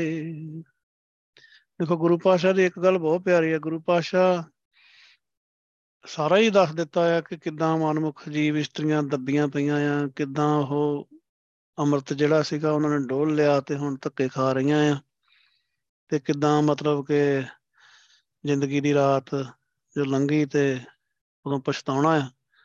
ਪਰ ਇੱਕ ਕੰਮ ਹੈਗਾ ਗੁਰੂ ਪਾਤਸ਼ਾਹ, ਵਿਸ਼ਵਾਸ ਹਮੇਸ਼ਾ ਹੀ, ਜਾਂ ਰਹਾਉ ਵਾਲੀ ਪੰਕਤੀ ਚ, ਜਾਂ ਜਿਹੜਾ ਲਾਸਟ ਨਾਨਕ ਵਾਲਾ ਪਤਾ ਹੁੰਦਾ, ਇਹਦੇ ਚ ਗੁਰੂ ਪਾਤਸ਼ਾਹ ਨੇ ਨਾਲ ਇਹ ਵੀ ਵਿਸ਼ਵਾਸ ਦਵਾਇਆ ਹੁੰਦਾ ਕਿ ਹੈਗਾ ਆ ਇਲਾਜ, ਬਚਾਅ ਹੈਗਾ ਆ, ਹੁਣ ਵੀ ਬਚਾਅ ਹੋ ਸਕਦਾ ਆ। ਡੁੱਲਿਆਂ ਬੇਰਾਂ ਦਾ ਹਜੇ ਕੁਛ ਨਹੀਂ ਵਿਗੜਿਆ, ਜਿੰਨਾ ਚਿਰ ਸਰੀਰ ਚ ਰਹਿੰਦੇ ਆ ਉਹਨਾਂ ਚਿਰ ਹੈਗਾ ਆ, ਕੁਛ ਵੀ ਕਰ ਸਕਦੇ ਆ। ਸਾਧ ਸੰਗ ਮਿਟੇ ਭਰਮ ਅੰਧਾਰੇ, ਨਾਨਕ ਮੇਲੀ ਸਿਰਜਣਹਾਰੇ। ਹੇ ਸਖੀਏ, ਫਿਰ ਵੀ ਜਿਹੜੀ ਜੀਵ ਇਸਤਰੀ ਸਾਧ ਸੰਗਤ ਚ ਆ ਜੇ, ਗੁਰੂ ਪਾਤਸ਼ਾਹ, ਸਾਧ ਸੰਗਤ ਦਾ ਭਾਵ ਸਾਧ ਦੀ ਸੰਗਤ, ਸਾਧ ਗੁਰੂ ਪਾਤਸ਼ਾਹ ਦਾ ਮੁਕਤਾ ਆ, ਸਾਧ ਦੀ ਸੰਗਤ। ਇੱਕ ਸ਼ਬਦ ਹੈ, ਦੋ ਸ਼ਬਦ ਹੈ, ਇੱਕ ਸ਼ਬਦ ਨਹੀਂ ਹੈਗਾ। ਕਈ ਵਾਰੀ ਪਰ ਸ਼ੇਰ ਵਾਲੇ ਜਿਹੜੇ ਨਾਲ ਹੀ ਜੋੜ ਦਿੰਦੇ ਆ। ਸਾਧ ਸੰਗਤ ਦਾ ਭਾਵ ਸਾਧ ਦੀ ਸੰਗਤ, ਸਾਧ ਗੁਰੂ ਪਾਤਸ਼ਾਹ। ਮਿਟੇ ਭਰਮ ਅੰਧਾਰੇ, ਸਾਰੇ ਹਨੇਰੇ ਮਿਟ ਜਾਂਦੇ ਆ ਤੇ ਭਰਮ ਖਤਮ ਹੋ ਜਾਂਦੇ ਆ, ਭੁਲੇਖੇ ਖਤਮ ਹੋ ਜਾਂਦੇ। ਮਾਇਆ ਦੇ ਬਹੁਤ ਭੁਲੇਖੇ ਆ, ਅਣਗਿਣਤ ਆ, ਦੱਸੇ ਨਹੀਂ ਜਾ ਸਕਦੇ ਕਿੰਨੇ ਕੁ ਭਰਮ ਆ। ਮਾਧਵੇ ਕਿਆ ਕਹੀਏ ਭਰਮ ਐਸਾ ਜੈਸਾ ਮਾਨੀਆ ਹੋਏ ਨਾ ਤੈਸਾ। ਬੰਦਾ ਆਪਣੇ ਆਪ ਨੂੰ ਜਿਹੜਾ ਸਰੀਰ ਹੀ ਸਮਝਦਾ ਨਾ, ਇਹੀ ਸਭ ਤੋਂ ਵੱਡਾ ਭਰਮ ਆ। ਸੁਪਨੇ ਚ ਭਿਖਾਰੀ ਹੋਇਆ ਹੋਇਆ ਹੈਗਾ ਵਾਹਿਗੁਰੂ ਦਾ ਪੁੱਤਰ ਆ। ਸੋ ਜਿੰਨੇ ਤਰ੍ਹਾਂ ਦੇ ਭਰਮ ਭਟਕਣਾ ਵਾ ਆ, ਇਹ ਗੁਰੂ ਪਾਤਸ਼ਾਹ ਖਤਮ ਕਰ ਦਿੰਦੇ ਆ ਸੰਗਤ ਚ ਬਿਠਾਲ ਕੇ, ਨਾਮ ਜਪਾ ਕੇ। ਗੁਰੂ ਪਾਤਸ਼ਾਹ ਦੀ ਸੰਗਤ ਚ ਜਾਣਾ ਚਾਹੀਦਾ ਆ। ਫਿਰ ਗੁਰੂ ਪਾਤਸ਼ਾਹ ਕਹਿੰਦੇ ਤਾਤੇ ਬਿਲਮ ਪਰ ਢਿੱਲ ਨਾ ਕੀਜਾ ਜਾਏ ਸਾਧੂ ਸਰਨ ਪ੍ਰੀਤ। ਢਿੱਲ ਨਹੀਂ ਵਰਤਣੀ ਚਾਹੀਦੀ, ਗੁਰੂ ਪਾਤਸ਼ਾਹ ਦੀ ਸੰਗਤ ਚ ਜਾਣਾ ਚਾਹੀਦਾ। ਸੰਗਤ ਚ ਬਚਾ, ਸੰਗਤ ਬਚਾ ਕਰਵਾ ਦਿੰਦੀ ਆ। ਸੰਗਤ ਗੁਰੂ ਸਾਹਿਬ ਨੇ ਬਣਾਈ ਇਸੇ ਕਰਕੇ ਆ। ਨਾਨਕ ਮੇਲੀ ਸਿਰਜਣਹਾਰੇ, ਇਹ ਨਾਨਕ ਸਿਰਜਣਹਾਰ ਵਾਹਿਗੁਰੂ ਨੇ ਉਹਨੂੰ ਮੇਲ ਲਿਆ ਆ। ਤੇ ਮੇਲਿਆ ਕਿੱਦਾਂ ਆ? ਸੰਗਤ ਚ ਬਿਠਾਲ ਕੇ, ਇਕੱਲੀ ਨੂੰ ਨਹੀਂ। ਦੇਖੋ ਜਦੋਂ ਗੁਰੂ ਪਾਤਸ਼ਾਹ ਨਾਮ ਦੀ ਦਾਤ ਦਿੰਦੇ ਪੰਜ ਪਿਆਰਿਆਂ ਦੇ ਰਾਹੀਂ, ਉਹ ਵੀ ਸੰਗਤ ਆ, ਕਿਉਂਕਿ ਪੰਜ ਗੁਰਸਿੱਖ ਆ, ਇੱਕ ਤਾਂ ਹੈ ਨਹੀਂ, ਹੈਗਾ ਤਾਂ ਵਾਹਿਗੁਰੂ ਹੀ ਆ। ਪਰ ਉਹ ਸੰਗਤ ਨੂੰ ਗੁਰੂ ਸਾਹਿਬ ਨੇ ਇੱਕ ਤਰ੍ਹਾਂ ਦੀ ਅਥਾਰਟੀ ਦਿੱਤੀ ਹੈ ਕਿ ਤੁਸੀਂ ਨਾਮ ਦੀ ਦਾਤ ਦੇਣੀ ਆ ਮੇਰੇ ਥਾਂ ਤੇ, ਪੰਜਾਂ ਦੇ ਰੂਪ ਵਿੱਚ। ਉਹ ਸੰਗਤ ਰਾਹੀਂ ਭਗਤੀ ਨਾਲ ਜੋੜ ਲਿਆ, ਕਿਉਂਕਿ ਜਿੰਨਾ ਚਿਰ ਗੁਰੂ ਸਾਹਿਬ ਨਹੀਂ ਸੰਗਤ ਨਾਲ ਪਿਆਰ ਬਖਸ਼ਦੇ, ਉਹਨਾਂ ਚਿਰ ਨਹੀਂ ਗੱਲ ਬਣ ਸਕਦੀ ਅੰਦਰ। ਕਿਉਂਕਿ ਇਹ ਸਰੀਰ ਹਨੇਰੇ ਦਾ ਭਰਿਆ ਪਿਆ ਆ, ਅੰਧਾਰਾ। ਅੰਧਾਰੇ ਦਾ ਪਾਵਾ ਹਨੇਰਾ, ਹਨੇਰੇ ਬਹੁਤ ਤਰ੍ਹਾਂ ਦਾ ਹਨੇਰਾ ਆ। ਸਰੀਰ ਹੈ ਹੀ ਹਨੇਰਾ ਆ। ਗੁਰੂ ਸਾਹਿਬ ਇਹ ਹਨੇਰੇ ਨੂੰ ਖਤਮ ਕਰਦੇ ਆ। ਅੰਧਕਾਰ ਮਿਟਿਓ ਤਿਹ ਤਨ ਤੇ ਗੁਰ ਸ਼ਬਦ ਦੀਪਕ ਪ੍ਰਗਾਸ਼ਾ। ਭਰਮ ਕੀ ਜਾਲੀ ਤਾਂ ਕੀ ਕਾਟੀ ਜਾਂ ਕੋ ਸਾਧ ਸੰਗਤ ਵਿਸ਼ਵਾਸਾ। ਭਰਮ ਦੀ ਜਾਲੀ ਗੁਰੂ ਪਾਤਸ਼ਾਹ ਉਹਦੀ ਕੱਟ ਦਿੰਦੇ ਆ, ਜਿਹਨੂੰ ਗੁਰੂ ਪਾਤਸ਼ਾਹ ਸਾਧ ਸੰਗਤ ਦੇ ਨਾਲ ਵਿਸ਼ਵਾਸ ਬਣਵਾ ਦਿੰਦੇ ਆ। ਸੋ ਇਹ ਸਰੀਰ ਦੇ ਵਿੱਚ ਜਿਹੜਾ ਹਨੇਰਾ ਆ, ਗੁਰੂ ਪਾਤਸ਼ਾਹ ਖਤਮ ਕਰਦੇ ਆ। ਆਪਣੇ ਆਪ ਹੋ ਨਹੀਂ ਸਕਦਾ, ਤਾਂ ਹੀ ਗੁਰੂ ਸਾਹਿਬ ਨੇ ਸੰਗਤ ਬਣਾਈ ਆ। ਵਿੱਚ ਸੰਗਤ ਹਰ ਪ੍ਰਭ ਵਸੈ ਜੀਓ, ਸੰਗਤ ਚ ਵਾਹਿਗੁਰੂ ਆਪ ਆ।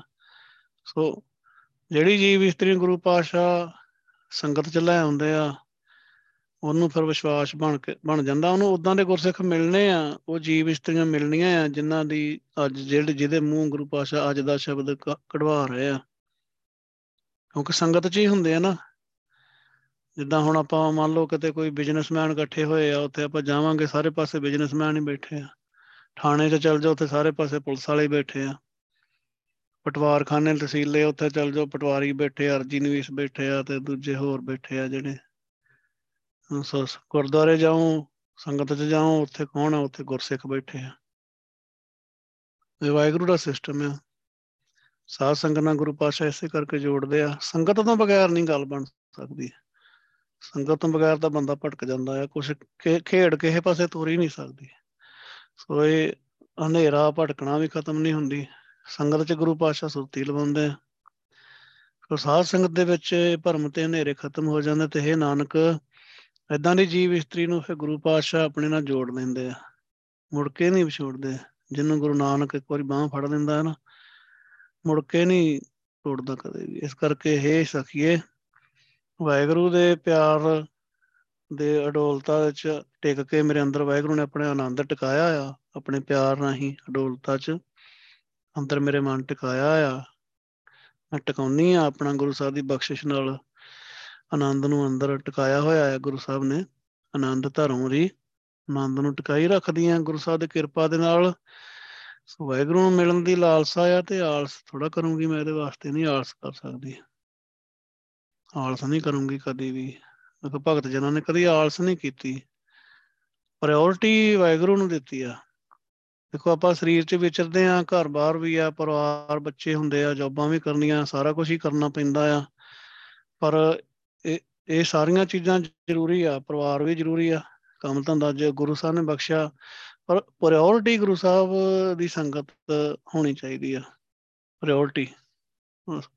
ਜਿੰਨਾ ਚਿਰ ਸਾਡੀ ਪ੍ਰਾਇਓਰਟੀ ਨਹੀਂ ਬਣਦੀ, ਜਿੰਨਾ ਚਿਰ ਅਸੀਂ ਉਹਨੂੰ ਦਿੰਦੇ ਨਹੀਂ, ਉਹ ਸਭ ਤੋਂ ਉੱਚੀ ਜਗ੍ਹਾ ਉਹਨੂੰ ਇੱਕ ਪਾਰਟ ਟਾਈਮ ਕੰਮ ਸਮਝਦੇ ਆ, ਜਾਂ ਇੱਕ ਕਹਿ ਲਓ ਵੀ ਗੈਰ ਘੱਟ ਜ਼ਰੂਰੀ ਕੰਮ ਸਮਝਦੇ ਆ। ਗੈਰ ਜ਼ਰੂਰੀ ਤੇ ਨਹੀਂ, ਘੱਟ ਜ਼ਰੂਰੀ। ਉਹਨਾਂ ਚਿਰ ਵੀ ਨਹੀਂ ਗੱਲ ਗਾਂ ਤੁਰਦੀ। ਇਹ ਤਾਂ ਫੁੱਲ ਟਾਈਮ ਵਾਲਾ ਕੰਮ ਆ। ਇਸ ਕਰਕੇ ਵਾਹਿਗੁਰੂ ਨੂੰ ਮਿਲਣ ਦੀ ਮੇਰੇ ਅੰਦਰ ਲਾਲਸਾ ਵਾਹਿਗੁਰੂ ਨੇ ਪੈਦਾ ਕੀਤੀ ਹੈ ਤੰਗ, ਤਾਂ ਮੈਂ ਕਿੱਦਾਂ ਆਲਸ ਕਰ ਸਕਦੀ ਹਾਂ, ਤਾਂ ਨਹੀਂ ਕਰ ਸਕਦੀ। ਗੁਰੂ ਸਾਹਿਬ ਕਰਨ ਹੀ ਨਾ ਦੇਣ ਆਪਾਂ ਨੂੰ ਆਲਸ ਕਦੇ ਵੀ, ਇਹੀ ਆਪਾਂ ਨੂੰ ਅਰਦਾਸ ਹੀ ਕਰਨੀ ਚਾਹੀਦੀ ਹੈ। ਗੁਰੂ ਪਾਤਸ਼ਾਹ ਆਪਣੀ ਸੰਗਤ ਵੱਲੋਂ, ਆਪਣੀ ਭਗਤੀ ਵੱਲੋਂ, ਆਪਣੀ ਗੁਰਬਾਣੀ ਦੀ ਵਿਚਾਰ ਵੱਲੋਂ, ਗੁਰਬਾਣੀ ਨੂੰ ਸਿੱਖਣ ਵੱਲੋਂ, ਸੰਗਤ ਦੀ ਚਰਨ ਧੂੜ ਵੱਲੋਂ, ਕਿਸੇ ਚੀਜ਼ ਵੱਲੋਂ ਵੀ ਜਿਹੜੀਆਂ ਵੀ ਤੁਸੀਂ ਬਖਸ਼ਿਸ਼ਾਂ ਕਹਿੰਦੇ ਉਹਨਾਂ ਤੇਰੀ ਆਤਮਿਕ ਅਵਸਥਾ ਵਾਸਤੇ, ਆਤਮਾ ਵਾਸਤੇ ਜ਼ਰੂਰੀ ਆ, ਜਿਹੜਾ ਤੇਰੀ ਆਤਮਾ ਦਾ ਭੋਜਨ ਆ। ਇੱਧਰੋਂ ਮੈਨੂੰ ਆਲਸ ਨਾ ਕਰਨ ਦਿਓ ਕਦੇ ਵੀ, ਕਦੇ ਨਾ ਗੁਰੂ ਪਾਤਸ਼ਾਹ, ਮੈਂ ਨਹੀਂ ਕਰਦੀ ਕਦੇ ਵੀ। ਗੁਰਸ ਕਹਿ ਰਿਹਾ, ਭਗਤ ਜਨ ਕਹਿ ਰਿਹਾ ਹੈ ਬਾਬਾ ਬੁੱਢਾ ਜੀ ਵਰਗਾ ਕਿ ਮੈਂ ਨਹੀਂ ਕਰਦਾ ਕਦੇ ਵੀ, ਗੁਰੂ ਸਾਹਿਬ ਮੈਨੂੰ ਨਹੀਂ ਕਰਵਾਉਂਦੇ ਕਦੇ ਵੀ। ਬਖਸ਼ਿਸ਼ ਹੈ ਗੁਰੂ ਸਾਹਿਬ ਦੀ ਬਹੁਤ, ਗੁਰੂ ਸਾਹਿਬ ਕਿਰਪਾ ਕਰਨ, ਸਾਨੂੰ ਵੀ ਇੱਦਾਂ ਦੀ ਬਖਸ਼ਿਸ਼ ਕਰਨ ਕਿ ਸਾਨੂੰ ਵੀ ਕਦੀ ਆਲਸ ਨਾ ਹੋਵੇ। ਅਸੀਂ ਵੀ ਸੰਗਤ ਨੂੰ ਪ੍ਰਤੀਨਿਧਤਾ ਦਈਏ, ਸੰਗਤ ਨੂੰ ਕਹਿੰਦੇ ਹਾਂ ਦਈਏ, ਸ਼ਬਦ ਨਹੀਂ ਮੈਨੂੰ ਖਿਆਲ 'ਚ ਆ ਰਿਹਾ, ਕਿ ਸਭ ਤੋਂ ਮਹੱਤਵ ਦਈਏ, ਬਹੁਤ ਜ਼ਿਆਦਾ ਪ੍ਰਾਇਓਰਟੀ ਦਈਏ। ਗੁਰੂ ਪਾਤਸ਼ਾਹ ਬਖਸ਼ਿਸ਼ ਕਰਨ, ਜੇ ਗੁਰਮਤਿ ਸੋਝੀ ਆ ਤੇ ਸੰਗਤ ਨੂੰ ਪ੍ਰਾਇਓਰਟੀ ਦੇਵਾਂਗੇ, ਨਹੀਂ ਤਾਂ ਆਪਾਂ ਆਮ ਦੇਖਦੇ ਹਾਂ ਸਿਸਟਮ ਜਿਹੜਾ ਉਹਦੇ 'ਚ ਇੱਦਾਂ ਹੀ ਆ। ਮੰਨ ਲਓ ਜੇ ਅੰਮ੍ਰਿਤ ਵੀ ਛਕ ਲਿਆ, ਉਹ ਇਹੀ ਸਮਝਦੇ ਆ ਕਿ ਬਸ ਹੁਣ ਨਿਤਨੇਮ ਕਰ ਲਿਆ, ਸ਼ਾਮੀ ਸੌ ਦਰ ਦਾ ਪਾਠ ਕਰ ਲਿਆ, ਹੋਰ ਕੁਛ ਪੜ੍ਹ ਪੁੜ ਲਿਆ ਤੇ ਚਲੋ ਜੀ ਬਾਕੀ ਟਾਈਮ ਆਪਾਂ ਜੋ ਮਰਜ਼ੀ ਕਰੀਏ। ਉਹ ਪ੍ਰਾਇਓਰਟੀ ਨਹੀਂ ਆ, ਪ੍ਰਾਇਓਰਟੀ ਆ ਭਗਤੀ। ਸਵੇਰੇ ਸ਼ਾਮ ਬਹਿਣਾ, ਸੰਗਤ 'ਚ ਬਹਿਣਾ, ਸਾਰਾ ਕੁਛ ਉਹ ਤਾਂ ਕਰਨਾ ਹੀ ਕਰਨਾ ਆ, ਪਰ ਬਾਕੀ ਟਾਈਮ ਵੀ ਛੂਟ ਨਹੀਂ ਹੈਗੀ ਵੀ ਹੁਣ ਬਾਕੀ ਟਾਈਮ 'ਤੇ ਆਪਾਂ ਜੋ ਮਰਜ਼ੀ ਕਰੀ ਚੱਲੀਏ। ਉਹ ਤਾਂ ਫਿਰ ਮਾਇਆ ਫੇਰ ਘੇਰ ਲਊਗੀ। ਤਾਂ ਬੰਦਾ ਇਹ ਆ ਕਿ ਮੰਨ ਲਓ ਆਪਾਂ ਨਹਾ ਧੋ ਲਿਆ ਤੇ ਮੁੜ ਕੇ ਆਪਾਂ ਮਰ ਕੇ ਸਾਰੀ ਦਿਹਾੜੀ ਲਿਬੜੇ ਫਿਰੀਏ, ਚੱਕੜ 'ਚ ਲੇਟੀ ਜਾਈਏ, ਇੱਦਾਂ ਨਹੀਂ ਕਰ ਸਕਦੇ। ਬਾਕੀ ਟਾਈਮ ਵੀ ਧਿਆਨ ਰੱਖਣਾ ਪੈਣਾ ਆ, ਉਹੀ ਭਗਤੀ ਆ। ਹੋਰ ਭਗਤੀ ਕੋਈ ਪਾਰਟ ਟਾਈਮ ਵਾਲੀ ਜੋਬ ਨਹੀਂ ਹੈਗੀ। ਗੁਰੂ ਸਾਹਿਬ ਬਖਸ਼ਿਸ਼ ਕਰਨ, ਆਪਣੀ ਖੇਡ ਜਿਹੜੀ ਸਮਝਾਈ ਆ ਇਹਦੇ ਹਿਸਾਬ ਨਾਲ ਤੋਰੀ ਰੱਖਣ, ਸੰਗਤ ਦਾ ਪਿਆਰ ਬਖਸ਼ਣ, ਸੰਗਤ ਦੀ ਚਰਨ ਧੂੜ ਬਖਸ਼ਣ, ਸੰਗਤ ਨਾਲ ਹਮੇਸ਼ਾ ਹੀ ਜੋੜੀ ਰੱਖਣ, ਸੰਗਤ ਨਾਲੋਂ ਕਦੀ ਟੁੱਟਣ ਨਾ ਦੇਣ ਗੁਰੂ ਪਾਤਸ਼ਾਹ। ਸ਼ੁਕਰ ਹੈ ਗੁਰੂ ਪਾਤਸ਼ਾਹ, ਹੋਈਆਂ ਭੁੱਲਾਂ ਚੁੱਕਾਂ ਬਖਸ਼ ਲੈਣੀਆਂ। ਵਾਹਿਗੁਰੂ ਜੀ ਕਾ ਖਾਲਸਾ, ਵਾਹਿਗੁਰੂ ਜੀ ਕੀ ਫਤਿਹ।